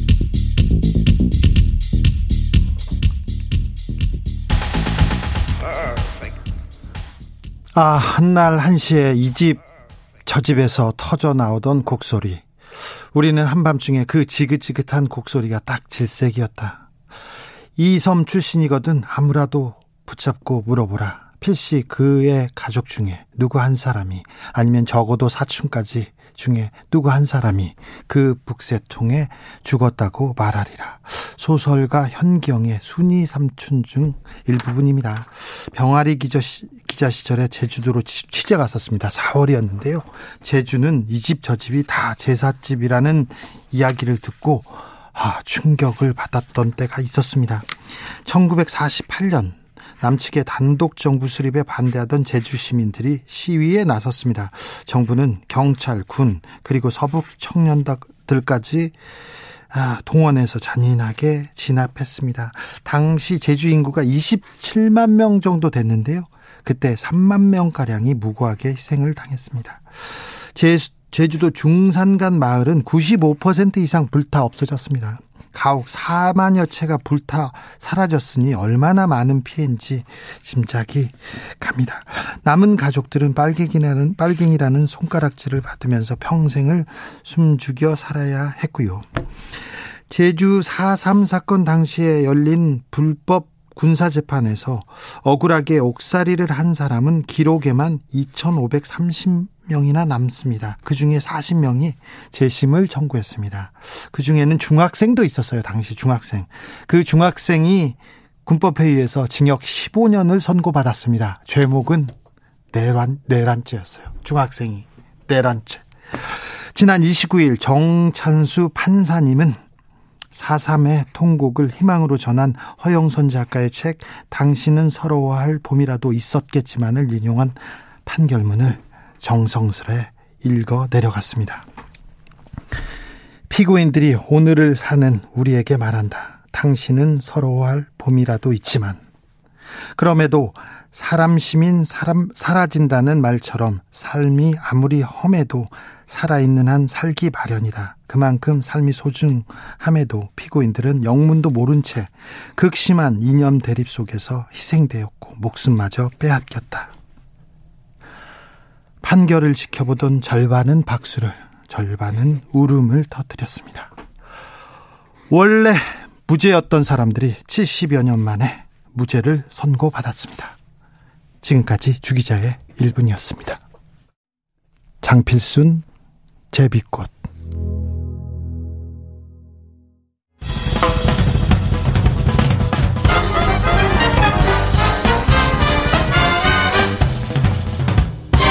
훅 인터뷰. 모두를 위한 모두를 향한 모두의 궁금증 훅 인터뷰 윤석열 인수위 첫 번째 국정 국정 과제로 부동산 시장 정상화 꼽았습니다.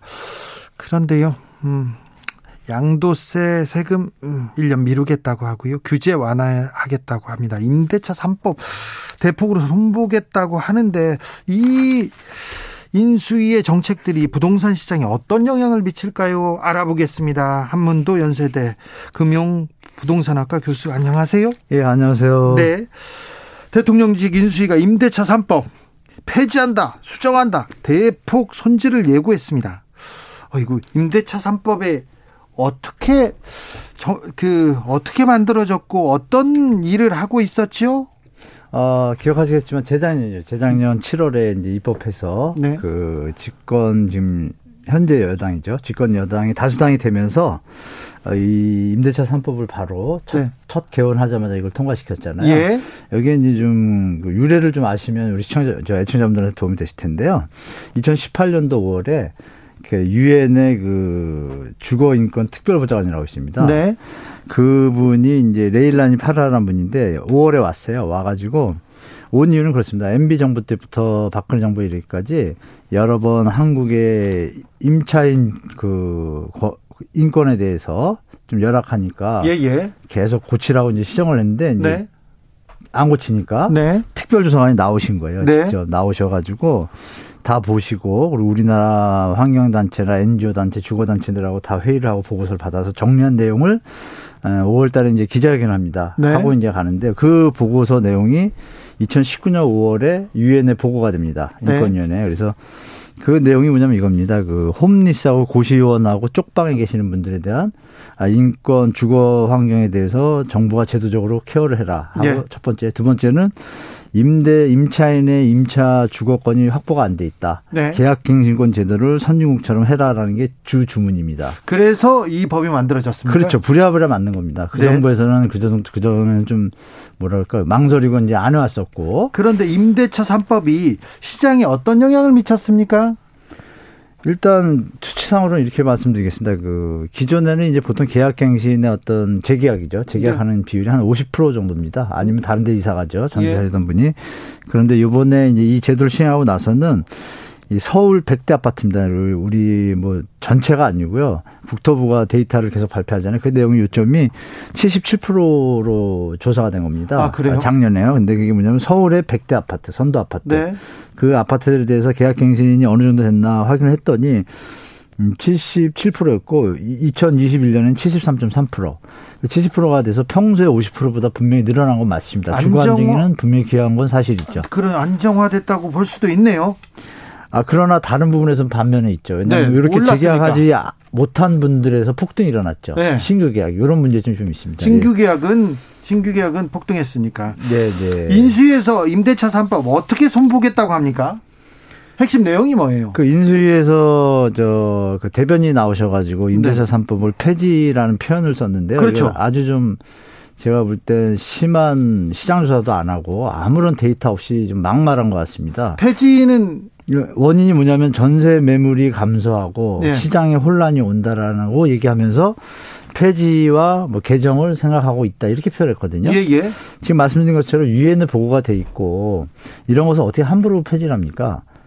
이것부터 먼저 생각해 주시면 좋겠고요. 그래서 공약집에는 또 폐지 내용이 없습니다. 아, 없어요? 네, 이 얘기는 제가 말씀드리면 부동산 TF팀이나 인수위에서 네. 윤석열 당선인의 의지와 상관없이 또 항상 어느 뭐 정당이든 그 자기의 개인의 사익을 위한 어떤 멤버들이 있지 않습니까? 네. 그 양반들이 지금 이거 흔드는 것 같습니다. 제가 볼 땐. 그래서 제가 볼 땐 폐지 쪽으로 갈 것 같지는 않고 또 집권 여당인 민주당이 지금 다수서기 때문에 네. 폐지는 할 수가 없고 그 고- 고치겠다는 내용은 명료하게 나오지는 않았습니다. 그리고 하나 좋은 점은 하나 있습니다.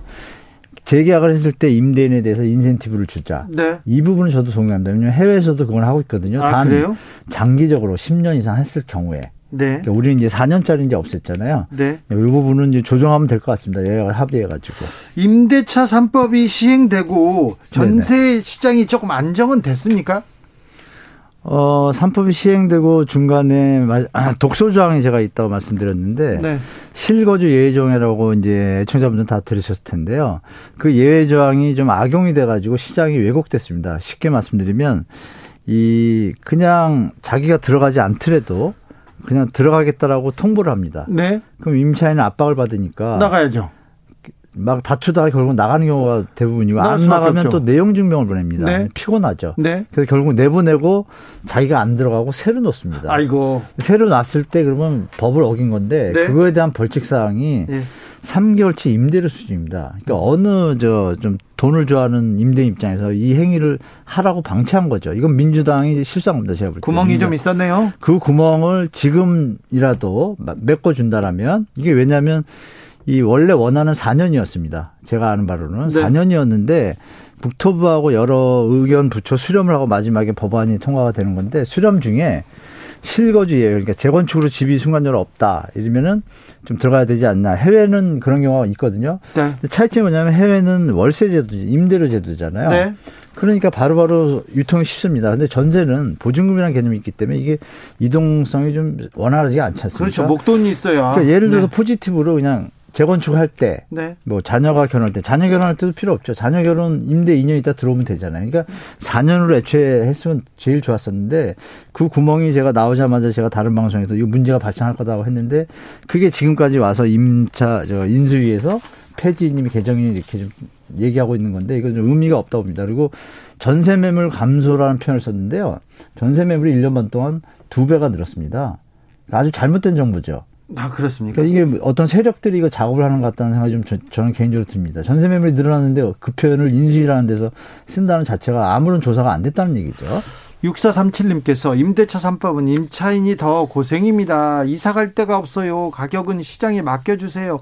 유엔의 보고랑 상관없어요. 얘기합니다.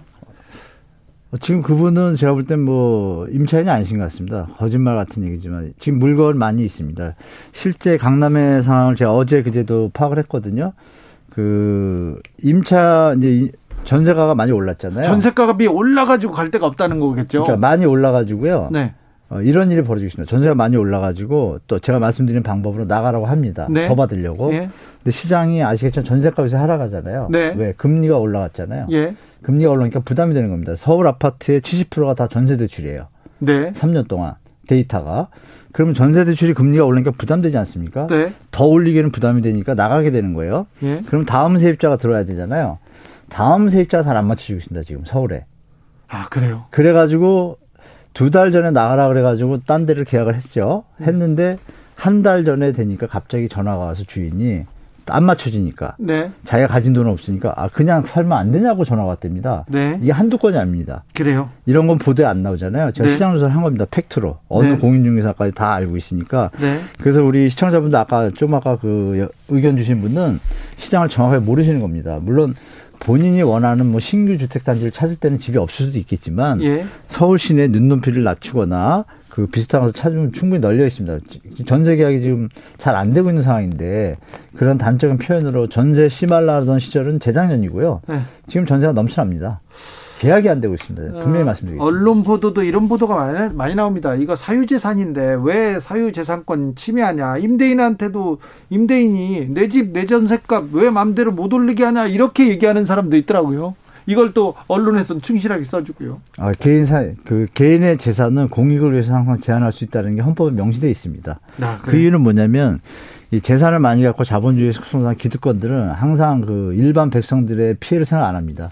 자기들 이익을 위해서 가다 보면 결국은 어, 데모나 폭동이나 혁명이 일어나서 정권이 뒤집히죠. 그런 거를 막기 위해서 전 세계가 발전해서 지금은 헌법에 주거권에 대해서 명시가 돼 있고 네. 이런 부분을 우리가 알고 있는 선진국인 미국도 뭐 여러 가지 두 가지 방법이 있는데요. 뭐 그 이름까지 제가 스테, 그 렌트 스텔라이즈하고 렌트 코리아로 뭐 그 두 개가 있는데 그 내용은 상한제를 두고 있습니다. 아예 못 받게 네. 얼마 이상 월급 저 사- 임대료 올리지 마 뭐라고 딱 박아놨습니다. 네. 또 독일 같은 경우에 10년 동안 거주 기간을 보장하고 있고요. 프랑스는 헌법에 박아놨습니다. 네, 네. 그럼 이 나라들이 선진국인가요, 후진국인가요? 아, 그렇죠. 근데 민주주의. 제가 말씀드릴 때 지금 그 얘기하신 것은 후진국 수준의 기득권들의 표현밖에 안 됩니다. 제가 볼 때. 알겠습니다. 네, 네. 맞습니다. 네. 사고이님께서 세종시입니다. 전세값, 집값 떨어지네요. 얘기합니다. 지금 네. 어, 우리나라의 부동산 시장이 지금 네. 안정세, 하락세 지금 접어들었습니까? 예, 접어들었는데 지금 유, 접어들었습니다. 여러 가지 데이터가요. 네. 어, 2월 달 거래량이 지금 790입니다. 서울 아파트만 말씀드려서 죄송한데 서울 아파트 2월 달 거래량 790인데 매물이 5만 개입니다. 4만 9,300개가 거래가 안 됐습니다. 아, 그래요? 아파트가. 이 데이터를 제가 좀- 팩트로 가지고 있는데 네. 아, 기자분들이 기사를 안 싣더라고요. 네. 뭐 이런 부분 뭐 분명히 말씀드리고 시장이 안정화되는 데이터들이 넘칩니다. 넘치고 호재는 딱 두 가지입니다. 재건축 완화 공약 이슈하고 네. 지금 우리가 말씀 나누는 임대차 3법으로 전세가 폭등할 거다라는 이 불안감을 조장하는 기사들이죠. 네. 그 재건축 완화 현장도 실제로 거래가 없습니다. 3월 달에 압구정 현대 목동 신시까지 또 이번에 저 시범단 어, 신속 통합 계획 재건축 오세훈 시장이 풀어준 거 있잖아요. 네. 거기에 대치동 미도 여의도 시범 잠실 주공 다 합쳐서 한 4만 세대 되는데요. 네. 거래가 두 개입니다. 3월 달에. 두 개밖에 없어요? 네. 팩트로 제가 속했습니다. 오를 걸, 오를 걸 기사- 생각하고 이게 관망하는 거 아닌가요? 네? 오를 아. 걸 생각하고 그러니까 오를 걸 생각하는 분이 없다는 얘기죠. 쉽게 말하면. 그래요? 네, 왜냐하면 내용이 신속 통합 계획에 다 들어 있고 재건축 용적률 완화가 없으면 수익성이 좋아지지 않습니다. 좋아지지 않는데 지금 금리가 올라가고 경기 상황이 안 좋으니까 자산가들조차도 안 사는 거예요. 도리어 맨하탄 가서 지금 쇼핑한다는 정보를 제가 듣고 있거든요. 그런 그런 보도도 나왔어요. 그런데 자산 네. 가격이 엄청 올랐어요 이미. 몰랐죠. 근데 금리가 또 오르면 예, 예. 부동산 이거 좀 출렁이는 거 아닙니까? 부동산이 하방 압력이 되죠. 예. 100%. 특히나 저금리로 투자하신 분들이나 영끌하신 분들, 그리고 네. 전세 대출도 사실은 저금리로 지금 유지가 됐던 건데요. 네. 지금 저 한은 금융보고서가 작년 10월 23일 날 나왔는데요. 거기에 보면 주식 채권 시장하고 부동산 시장에 대해서 금융 취약성 지수를 매년 산출합니다. 산출하는데 주식 채권 시장 50, 60 수준으로 비교적 안정적인데 100이면 이제 버블 꼭지인데요. 그 부동산 금융 취약성 지수가 100을 찍었습니다. 그래서 그 뒤에 말이 그 185짜리 5페이지 보고서인데요. 마지막에 어떻게 됐냐. 이번에 그 자영업자 대출률이 상한하지 않았습니까?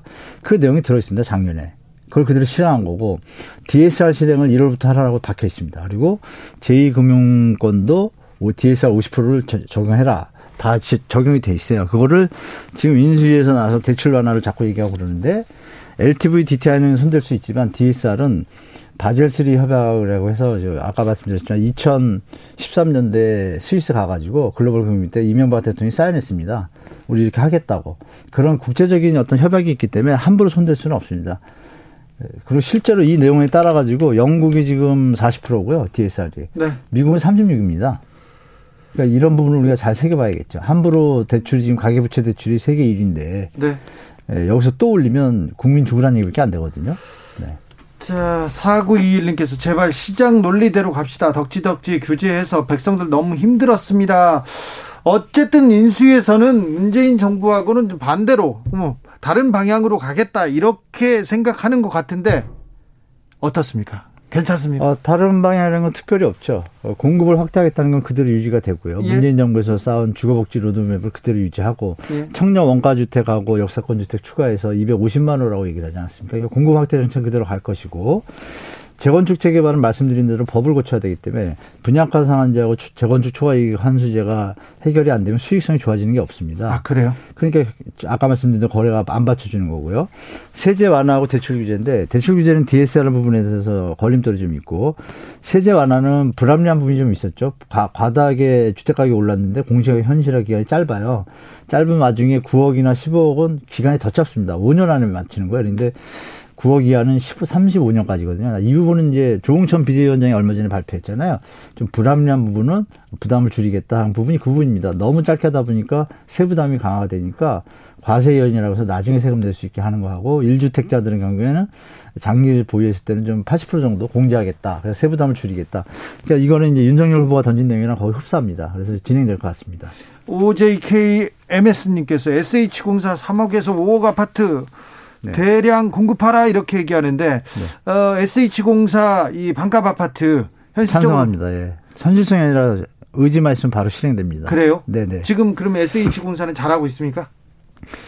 네, 일단 김원동 저 신임 사장. 시, 그, 그 그 분이 이제 경실련에 계시던 분이라서 네네. 그런지 이 부분은 우리가 기억나겠지만 그 강남의 글로벌 금융위기에 조금 가라앉다가 다시 집값이 오르려고 그랬어요. 왜냐하면 그때 대출 규제 전세 대출 규제 푸는 게 그때 처음 났거든요. 전세 대출이. 네. 그게 집값을 떠받치다 보니까 집값이 또 꿈치니까 보금자리를 던졌죠.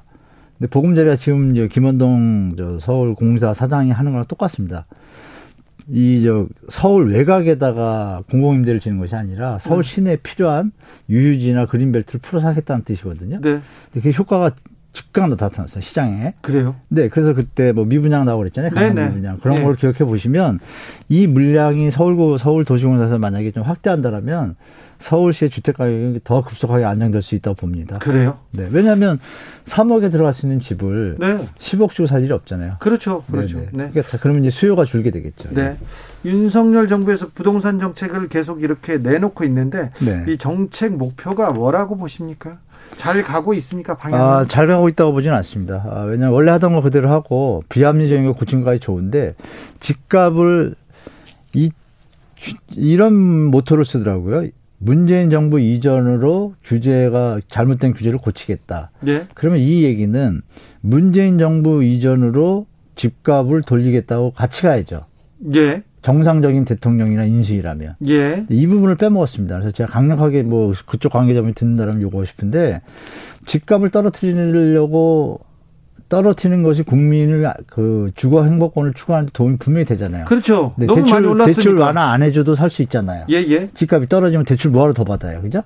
그게 국민을 위한 정책인 거 뻔히 아는데 한 분도 인수해서 집값을 뭐 예전에 몇 프로 수준을 뭐 떨어뜨리겠다, 안정하겠다 이 얘기가 없습니다. 그래서 이 의도를 우리가 국민들이 좀 감시를 해야 돼요.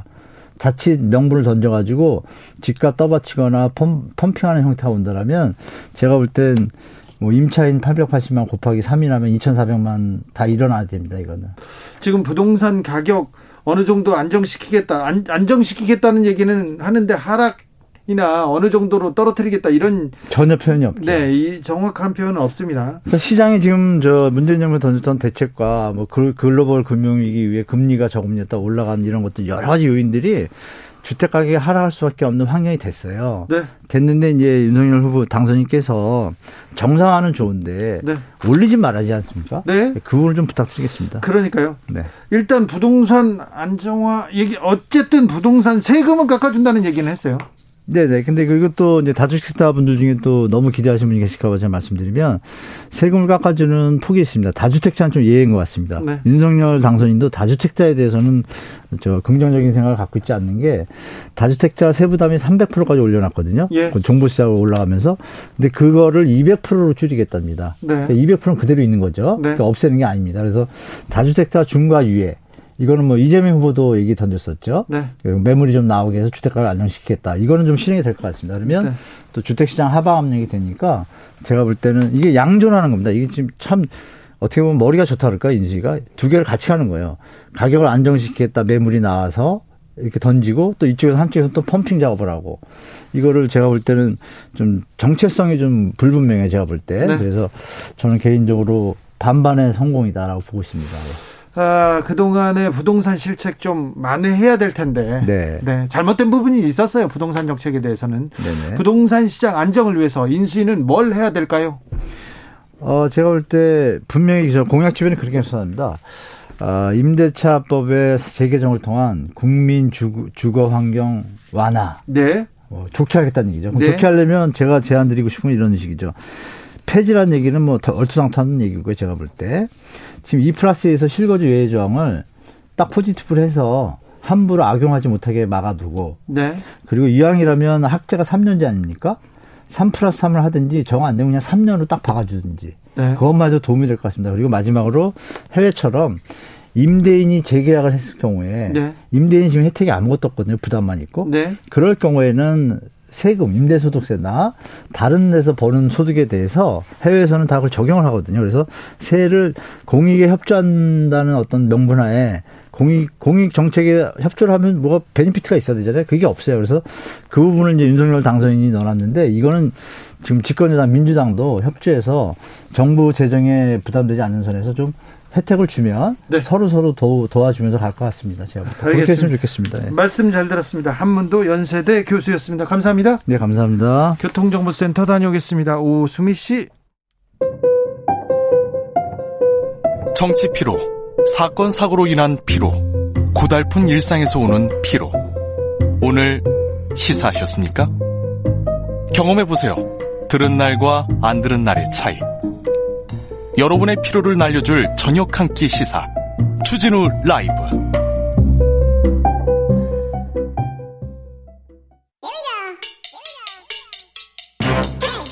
뉴스를 향한 진지한 고민 기자들의 수다. 라이브 기자실을 찾은 오늘의 기자는 미디어 오늘 정철웅 기자입니다. 안녕하세요. 요즘 뭘 그렇게 탐구하고 계십니까? 글쎄요, 요새 탐구하는 거 별로 없어서 부끄럽습니다. 아, 그래요? 네. 왜 부끄러워요? 네, 그럴 수도 있지. 네, 계속해서 또 준비하겠죠. 오늘 어떤 이야기 준비하셨어요? 제가 뭐 질문 하나 드려도 네. 괜찮겠습니까? 네, 하세요. 그 오늘이 만우절인데 네. 만우절에 속았던 기억 제일 기억에 남는 게 있으시다면 뭐가 있을까요? 옛날에 빌 게이츠 사망이었던가요? 아, 예. 그런 오보가 만우절날 나왔어요. 그리고 네. 저는 이제 장국영 씨 사망 아, 기사를 보고 이거는 뭐이 만우절날 장난친다고 믿고 싶지 않고요. 지금도 믿고 싶지 않습니다. 네. 네. 많았어요. 하필 또 그날 사망 소식이 전해졌었죠. 예. 어, 오늘이 만우절인데요. 어, 언론이 또 만우절마다 예, 외국에서 장난을 많이 했어요. 사- 예, 근데 이제 우리나라 언론도 좀 사고를 많이 쳤는데 네. 아, 만우절에 있었던 황당했던 오보들 좀 사례를 가져와 봤습니다. 네, 어떤 오보가 있어요? 일단 한겨레가 어, 2001년에 딱 기억난다. 4월 2일자로 냈던 기사인데요. 네. 이제 중국 베이징에 예, 네. 보존돼 있는 모택동 전 주석의 주검에서 이 DNA를 채취해 복제 인간을 만드는 M 부활 작전이 중국과 일본 양국 간의 비밀리에 진행되고 있다. 아, 이런 보도를 한겨레가 했습니다. 네. 어, 일본 도쿄 신문을 인용한 보도였는데 어, 도쿄 신문이 만우절을 맞아서 이 만우절 특집면을 만들었습니다. 네. 그게 만우절 특집면인지 모르고 어, 네. 인용을 했다가 모두 거짓으로 드러나서 예, 네. 한겨레가 사과문을 낸 적이 있습니다. 네. 네, 복제인간 프로젝트. 기억나요. 네. 그리고요. 네, 그리고 중앙일보가 2008년 4월 2일자 기사에서 또 오보를 냈는데 어, 세계적인 모델 출신인 카를라 브루니 프랑스 대통령 부인이 이 영국 정부의 위촉을 받아 이 영국 사람에게 아, 패션과 음식을 가르치는 문화 대사로 나선다 이렇게 보도했습니다. 네. 아시겠지만 이 영국과 프랑스 사이가 굉장히 안 좋죠. 어, 좋지 않은 사이인데 이 프랑스 대통령 부인이 영국 사람들에게 패션과 음식을 가르치는 대사로 나섰다는 어, 보도였는데 어, 이 가디언의 보도를 인용한 거였는데 역시 예, 만우절 오보였습니다. 또 다른 데서도 오보가 많았어요? 네, 연합뉴스의 경우는 이제 2008년 4월 2일자 이 스위스 국제방송을 인용해서 보도를 했는데, 예, 명작 동화 알프스 소녀 하이디, 예, 예. 아실 겁니다. 네. 이 실존 모델인 하이디 슈발러, 이 92살로 기록이 돼 있는데, 이 하이디 슈발러 할머니가 스위스 루에탈이란 마을에서 여생을 보내고 있다, 이렇게 보도를 했는데요. 어, 그런데 이 동화가 네. 어, 1880년에 출판이 됐습니다. 네. 그러니까 슈발러 할머니가 어, 실존 모델이라면 어, 1870년생이라 가정해도 어, 138세였거든요. 네. 이 당시에.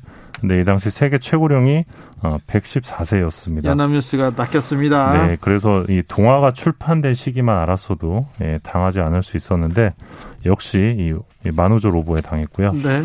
어, 가장 이그 기억 남는 오보 개인적으로는 이제 조선일보의 오보인데요. 네. 2009년 4월 2일자 기사입니다. 이 네. 러시아 대통령이 무게가 16톤이 넘는 어, 대통령 전용차 베게모트를 런던에서 선보였다는 기사인데 기사 내용을 보면 이 차의 가격이 무려 6천만 달러, 700억 수준이고요. 지붕이 12cm 두께의 티타늄 재질로 이 탱크와 충돌에도 끄떡이 없고 이 로켓의 공격도 견딜 수 있다. 이게 기사 내용입니다. 네. 뭐 거의 그 아이언맨급인데 네. 어, 특히 이 차는 설계자들이 직접 탑승한 상태에서 이 외부에서 로켓 공격을 가해 안전성을 입증했다. 이렇게 보도를 합니다. 조선일보가. 네. 그러니까 사람이 타고 있는 차에 로켓을 발사했다는. 거예요. 네. 그러니까 아무리 러시아라고 해도 이거는 되게 충격적이고 반인권적인 대목인데 네. 그냥 그냥 썼고 결국 어, 조선일보가 이 모스크바 타임즈의 만우절 기사를 인용했다면서 예. 사과를 하게 됐습니다. 예전에는 뭐 우리 언론이 많이 낚였어요. 많이 낚였습니다. 네. 네. 요새는 만우절에 장난치거나 뭐 그런 기사도 좀 줄어들었습니다. 다음으로 만나볼 뉴스는요? 예, 그 네이버에서 이 언론사가 뉴스를 직접 배열하는 이 언론사 편집반, 편집판이 구독자가 2,500만 명을 돌파했다는 소식입니다. 2,500만 명이요. 와. 예, 그러니까 네이버를 통해서 뉴스를 정말 많이 보시는데 많죠. 특히 이제 언론사를 구독하면서 이용하는 분들이 많다는 의미인데요. 이 네이버 뉴스 월간 이용자 가운데 76%가 이 알고리즘 뉴스 배열이 아닌 언론사 편집판으로 어, 뉴스를 이용하고 있다는 내용입니다. 네. 어, 현재 네이버에서 이 언론사 편집판 서비스를 제공하는 언론사가 이 79곳인데요. 네. 어, 이 중에 53곳의 언론사가 100만 이상의 구독자를 확보하고 있습니다. 그리고 네. 다섯 곳은 500만 명 이상을 확보하고 있는데 어, 중앙일보, JTBC, YTN, 매일경제, 한국경제가 500만이 넘습니다. 매일경제, 한국경제. 네. 네. 그리고 400만 명 이상의 구독자를 확보한 언론사는 KBS, MBC, SBS, 연합뉴스, 조선일보, 한겨레 정도인데요. 네. 어, 네이버에 따르면 이용자 1인당 평균 7개의 언론사를 지금 구독하고 있습니다. 어, 미디어 오늘은 200만 되고요. 네. 어, 그런데 지금 주목할 대목은 이 네이버의 이, 이 같은 언론사 구독이 이 수익으로 이어지면서 언론사 간의 경쟁 구도가 좀 심화되고 있다는 부분입니다. 네. 그래서 일부 언론사들은 이 마케팅을 통해서 이 구독자 확보에 나서기도 하는데요. 이 미디어오늘이 한 마케팅 업체의 네이버 구독자 증계 마케팅 제안서를 확인했는데 이 단가가 있습니다. 네. 구독자 한 명을 유치하는데 400원대가 든다고 합니다. 아, 돈 주면 돈으로 돼요? 예, 그러니까 네이버에서 특정 언론사 구독을 하고 이걸 캡처해서 인증을 해주면 어, 포인트를 지급하는 방식으로 예, 구독자를 올리는 마케팅 수법이 있다고 합니다. 예. 어, 그래서 이 500만, 400만 이렇게 나오는데 어, 이런 게 약간 허수가 있을 수도 있다. 예. 고점 명심하시면 될 것. 같습니다. 네이버는 가장 큰 언론사입니다. 근데 가장 큰 만큼 좀 책임도 져야 되는데 가끔은 가장 나쁜 언론사의 역할도 하고 있다는 거 좀 주목하고 있습니다. 계속 주목하고 있는데 아 2,500만 명이나 이렇게 네, 여전히, 통해서 네. 네 이버를 통해서 세상을 보는군요. 우리나라 그렇습니다. 사람들 중에 대부분은요. 다음 이야기로 가보겠습니다. 예, 미국 뉴스 채널 CNN이 이 뉴스 스트리밍 서비스를 지난달 29일부터 시작을 함- 했습니다. 아 유료죠? 네. 그 CNN 플러스라는 건데 어, 월 5.99달러 한 7천 원 정도로 시청이 가능합니다. 예. 뭐 오리지널 시리즈를 제공을 하면서 뭐 기후 변화, 뭐 우주, 과학, 인종, 정체성 등 상당히 깊이 있는 주제에 관한 기획성 뉴스를 제공하겠다는 게이 CNN의 전략입니다. 네. 기존 뉴스와 차별화하겠다는데 이게 이제 돈이 되느냐가 쟁점이 관건이 되겠죠. 네. 근데 요즘 이제 어, 구독 스트리밍 서비스에 대해서 많은 분들이 익숙해졌기 때문에 네. 이 콘텐츠만 좋으면 그렇죠. 네 돈이 된다는 게 이제 전망이고요. 네. 어, 이런 어떤 뉴스 스트리밍 서비스가 뭐 CNN뿐만 아니라 폭스에서도 이미 시작을 했고요. 예. 그래서 앞으로도 이런 서비스가 확장할 거다. 한국도 예외는 아닐 것이다. 이런 전망이 좀 나오고 있습니다. 네. 어, 이런 가운데 이 스트리밍 콘텐츠 시장에서 또 다큐멘터리 장르의 어, 점유율도 높아지고 있다고 합니다. 예. 그래서 최근 아카데미에서 이 뉴욕 타임즈가 제작한 다큐멘터리 이 The Queen of Basketball이라고 있습니다. 이 네. 1970년대 흑인 농구 선수에 대한 여자 농구 선수에 대한 이야기인데 이게 또 단편 다큐멘터리 보면 수상하기도 했거든요. 아, 네. 앞으로 이 언론이 어디로 갈 것인지 언론의 미래에 대해서 지금 미국 언론을 보고 고민하게 되네요. 지금 뭐 KBS 아카이브 프로젝트 중에 모던 코리아라고 있었는데 네. 굉장히 재밌게 봤거든요. 네. 뭐 그런 거나 또 10년 전에 있었던 MBC 다큐멘터리 뭐 간첩 같은 경우 네. 이런 것들이 사실 지금 나왔으면 넷플릭스에서 대박을 칠 수 있다는 생각이 좀 드는데 그렇죠. 네. 좀 시대를 너무 앞서갔던 것 같은데 네.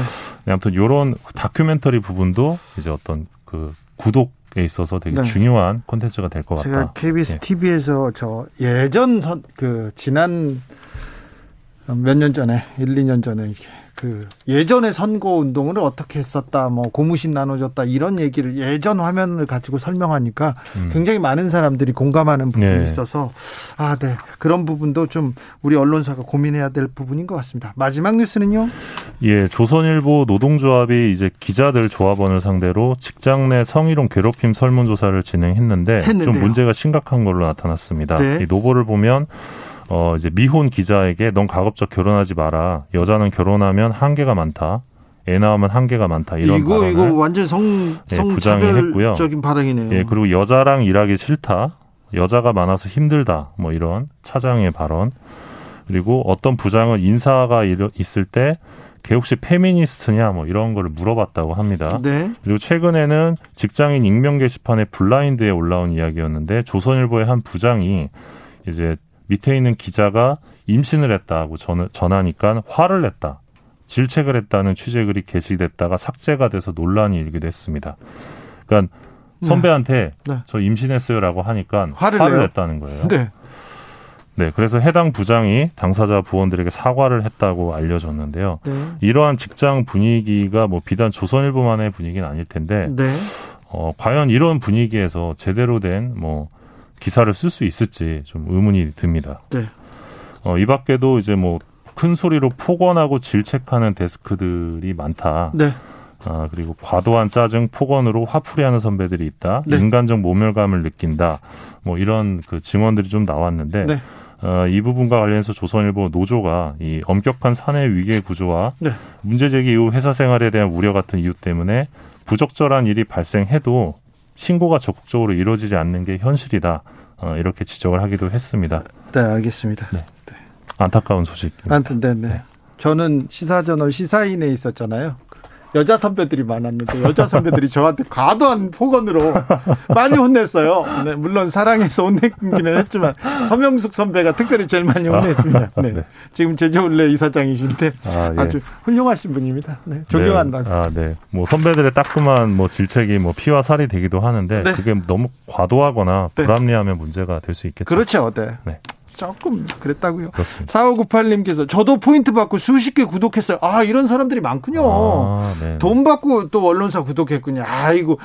신문 구독할 때 아직도 돈 주면서 구독해 주세요 이렇거든요. 이 네. 반칙 이 반칙이 가장 반칙고 가장 오랫동안 오랫동안 지금 그 살아남는 데가 또 언론사, 네, 이렇게 신문사. 이렇게 언론사들이 반칙하면서 또 지면에서는 반칙하지 말라고 기사를 쓰니까 그러니까 이게 말도 안 되죠. 네. 웃겨요. 네. 기자들의 수다 비디오 오늘 정철은 기자였습니다. 감사합니다. 고맙습니다.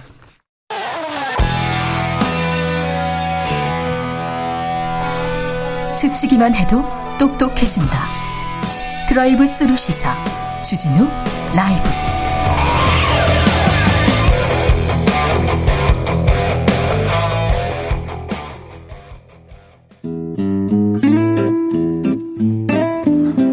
현실의 불이 꺼지고 영화의 막이 오릅니다. 영화보다 더 영화 같은 현실 시작합니다.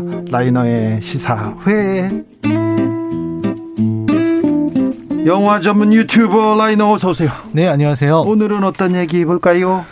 네, 지난주 이슈를 찾아보니까 되게 마음이 쓰이는 사건이 있었습니다. 지난주에 뭐 영화계는 많은 이슈가 있었지만 네. 시사적으로 보면은 네. 바로 이 전장현 장애인들의 지하철 시위 관련 장애인 이동권. 하, 네. 여기에 대해서 그 정치권에서 첨예하게 의견 대립이 벌어지는 것 같더라고요. 예. 이 장애인들의 이동권을 보장하자는 그런 대의를 관철시키기 위해서 그리고 그들의 문제를 알리기 위해서 벌어지는 이 시위를 바라보는 입장 차이가 있었던 건데요. 네. 어, 일본은 한쪽에서는 장애인의 이동권을 보장하자는 이 시위에 지지하는 입장에 서고 예. 다른 쪽에서는 일반 시민들의 불편을 조장하는 시위는 바람직하지 않다고 네, 네. 비판을 했던 건데요. 그런 의견을 내는 거는 뭐 또 자유고 또 다 일리가 있습니다. 네, 참 어려운 문제인 것 같다는 생각도 들었습니다. 예. 이 개인적으로 저는 이런 부분에서는 보통 이제 이해라든지 배려, 관용의 마음을 가지라고 배워서 네. 저는 이제 아 저런 식으로 해서라도 어떤 자신들의 문제를 알려야 되겠다라고 하는 그런 어떤 처절함, 네. 간절함이 다가왔었는데 또 한편으로는 시민의 불편을 우선해야 한다는 의견도 있는 것 같아요. 네. 그래서 이런 이슈를 가만히 바라보고 있다가 이 휠체어를 타고 있는 이 장애인이 등장하는 영화들 그것들을 살펴보다 그 중에 한 편을 소개해 드리려고 합니다. 바로 Upside라는 영화입니다. Upside 어떤 작품입니까? 예, 이 Upside는 되게 따뜻한 영화예요. Green Book 같은 그런 따뜻함을 갖추고 있는 그런 영화고 그런 예. 감동을 갖추고 있고 또 코미디도 있는 그런 영화인데요. 네. 이 영화는 사실 원작이 있습니다. 네. 그 원작이 뭐냐면 Untouchable 1%의 우정이라는 영화가 있습니다. 아, 그 프랑스 영화 네, 아닙니까? 맞습니다. 프랑스의 이그 어, 휠체어를 탄 억만장자 네. 이 약간 조금 문제 청년과의 우정. 맞습니다. 그죠?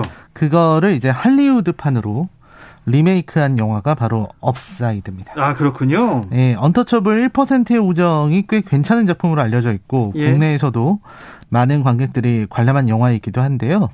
그래서 이제 업사이드가 원작만은 못하다 뭐 이런 평가를 받기도 했습니다. 네. 이 최근에 아카데미 작품상을 받은 코다라는 영화 역시 프랑스 영화 미라클 벨리에의 리메이크거든요. 아 그렇군요. 네, 그거랑은 약간 좀 다른 경우이긴 한데요. 예.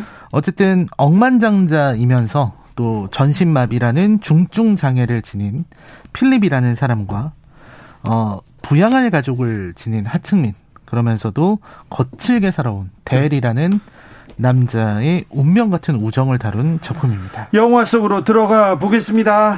네, 이 업사이드의 일단 인물부터 소개를 드려야 될 것 같은데요. 일단 주인공이라고 할 수 있겠죠. 필립은 네. 이제 자수성가를 한 억만장자입니다. 네. 이 백인이고요. 기업 컨설팅을 하는 사람입니다. 네. 원작에서는 교수였는데 여기서는 사업가로 성공한 사업가로 나옵니다. 그리고 이제 그 대의 대- 대의 설정이 좀 바뀌었는데요. 네. 어, 원작에서는 이제 대의 캐릭터가 이민자로 나왔는데 이 작품에서는 전과자로 나왔습니다. 그리고 아내와 아들이 있는 그런 상황이에요. 그래서 좀 더 미국에게 맞는 그런 리메이크라고 볼 수 있을 것 같습니다. 아무튼 필립이요.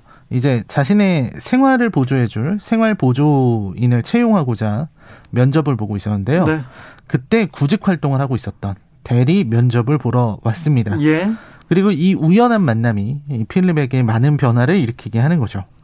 그래서 어, 이 대리라는 인물이 굉장히 언뜻 봐도 별로 성실해 보이지 않고 이제 엉터리처럼 보이는데 이 예민하고 신경질적이었던 필립은 그 대를 그냥 고용했어요. 네. 그 이유가 뭐- 이유가 뭔지는 명확하게 나오지 않는데요. 그 대리 생각할 때는 필립이 좀 이렇게 주변 사람들한테 너무 지쳐서 주변에 자기를 생각해주는 사람들에게 너무 지쳐서 전혀 다른 스타일의 사람을 뽑은 걸 수도 있고 아니면 항의하듯이 뽑은 걸 수도 있겠다 이렇게 얘기를 하고. 있습니다. 네.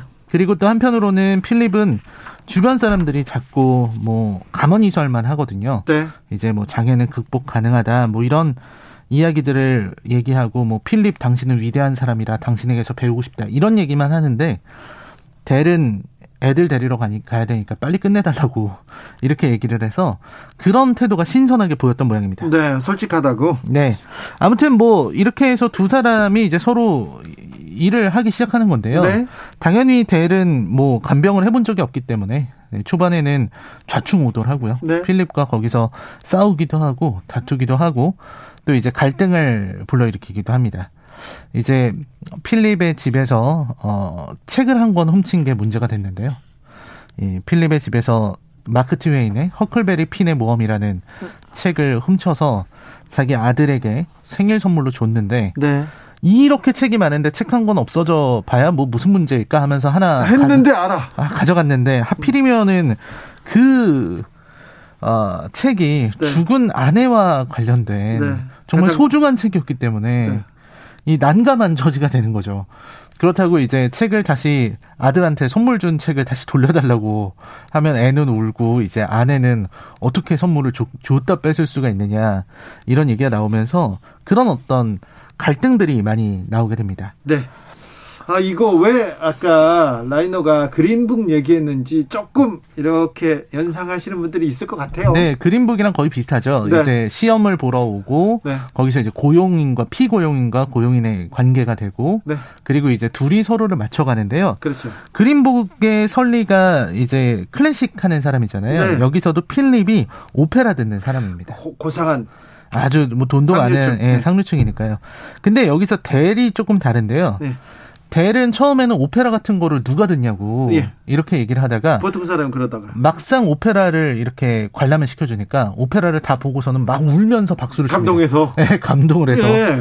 그러니까 델이라는 사람이 좀 되게 상당한 감수성이 있고요. 예. 예술가적인 기질이 있어요. 예술적 재능이 있나 보죠. 네, 그런 재능이 있어서 이제 그림을 그리라고 해보는데 네. 이제 델이 그림을 자유롭게 그리기 시작합니다. 오, 어, 재능이 기- 있어요. 네, 재능이 있어서 기존의 어떤 미술계의 이런 뭐라고 할까요? 그 계속 해왔던 그런 것들을 다 어, 관행이나. 형식을 다 파, 파괴하는. 예, 형식을 파괴하고 예술이라는 틀을 벗어나는 예. 그런 그림들을 그려냅니다. 천재가 나타났네. 네. 뭐 엄청난 천재는 아닌데. 네. 근데 이제 필립이 이제 델의 그림을 자기 집에 걸어 놓으니까 네. 이제 안목 없는 사람들이 집에 와서 아. 그림을 칭찬해야 되는데 말도 안 되는 게 그려져 있거든요. 네. 그러니까 막 거기에 대고서 이제 미사 얼굴을 늘어놓는 거죠. 그렇죠. 네.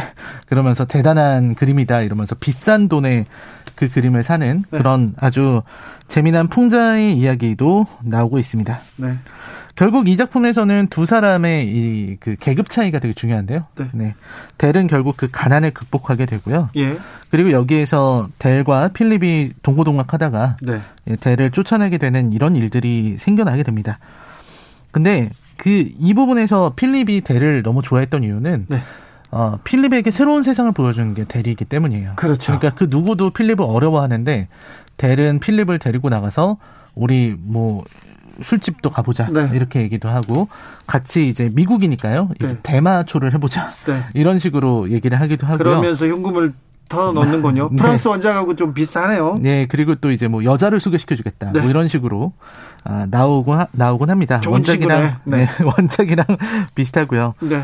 그리고 이제 결말에서 이제 어, 대리 필립의 꿈, 네. 필립이 이제 전신마비가 된 이유가 네. 그 높은 데서 내려오는 그 낙하하는 그거 있잖아요. 글라이더라고 하나요?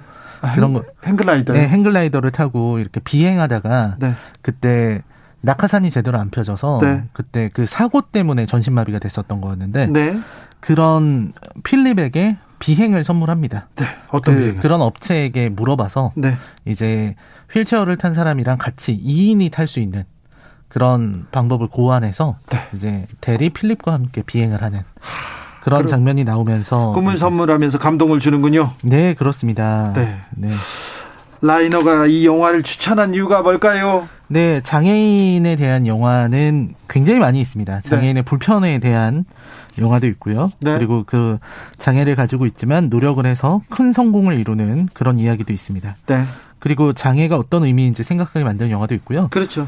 어, 제가 2020년 크리스마스 때 네. 그 우리 주진우 라이브 시사회에서 네. 조제 호랑이 그리고 물고기들을 소개했었는데 아, 저, 저, 저도 이거 듣고 가서 봤죠. 네. 네. 감동적으로 봤어요. 그 영화에서도 휠체어 탄 장애인이 나오거든요. 네. 그렇죠. 근데 거기서 중요했던 거는 장애는 그녀를 결정짓는 요소가 아니다라는 그렇죠. 거였습니다. 네, 네. 이, 한 인간이지. 뭐 그걸 그 사람을 인격을 그 사람의 인간을 규정하지 않습니다. 이 맞습니다. 예. 이 영화 최고의 장면은 저는 대리 필립이랑 나란히 걷는 장면이 있어요. 예. 물론 필립은 혼자 휠체어를 밀지만 두 사람이 그냥 나란히 걷는 게 너무 좋았습니다. 아, 미는 것보다 네, 나란히. 나란히 걷더라고요. 예. 어쩌면 필립은 자기의 휠체어를 밀어주는 사람을 기다린 게 아니라 저렇게 나란히 걸어주는 사람을 기다린 건지도 모르겠다는 생각이 들었습니다. 우리 사회가 점차 각박해져 가는 것 같은데요. 이 다른 이들을 좀 배려하고 네. 휠체어 탄 사람에겐 좀 양보하고 네. 이좀 섣부르게 도와주기보다는 친구로서 다가가는 그런 방법들 이런 것들을 우리 사회가 좀 더 받아들이면 좋겠습니다. 알겠습니다. 휠체어를 밀어주는 게 아니라 나란히 걷는 사람을 하 원했다. 네, 아, 함께 대화하면서 걸어주는 사람. 평론 아무나 하는 거 아니구만. 라이너. 아우, 네. 사구구사님께서 아니 시민들에게 도움 주는 시가 세상에 어디 있나요? 아, 다들 불편하지만 이해해야죠. 이런 얘기 하셨고요. 형우남님께서는 장애인은 강자도 아니지만 약자도 아닙니다. 그저 모두 모두와 똑같은 이야기입니다. 그렇습니다. 모두 똑같다고 장애인들이 얘기하고 있습니다. 약자라서 특혜 달라는 얘기가 아니라 우리도 비장애인과 똑같이 불편함 없이 그냥 대중교통 이용하게 해달라 이런 얘기 하는 겁니다. 저 대학교 때 이렇게 대문 나가면 버스에 탄 사람이 욕하는 사람들도 많았어요. 근데 그 뒤에 있는 사람들은 아, 저렇게라도 세상에 외치고 싶은 게 있구나. 그러면서 응원하는 사람도 더 많았거든요.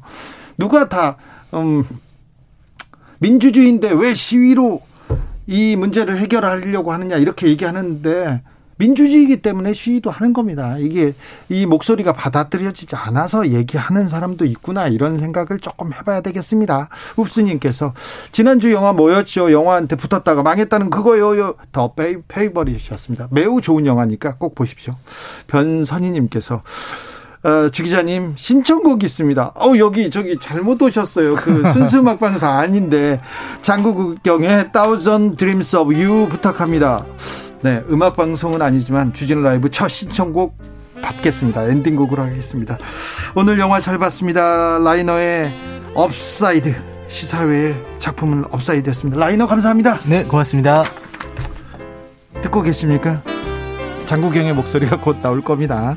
주진우 라이브는 여기서 마치겠습니다. 오늘 돌발 퀴즈의 정답은 흔들바위였습니다. 흔들바위.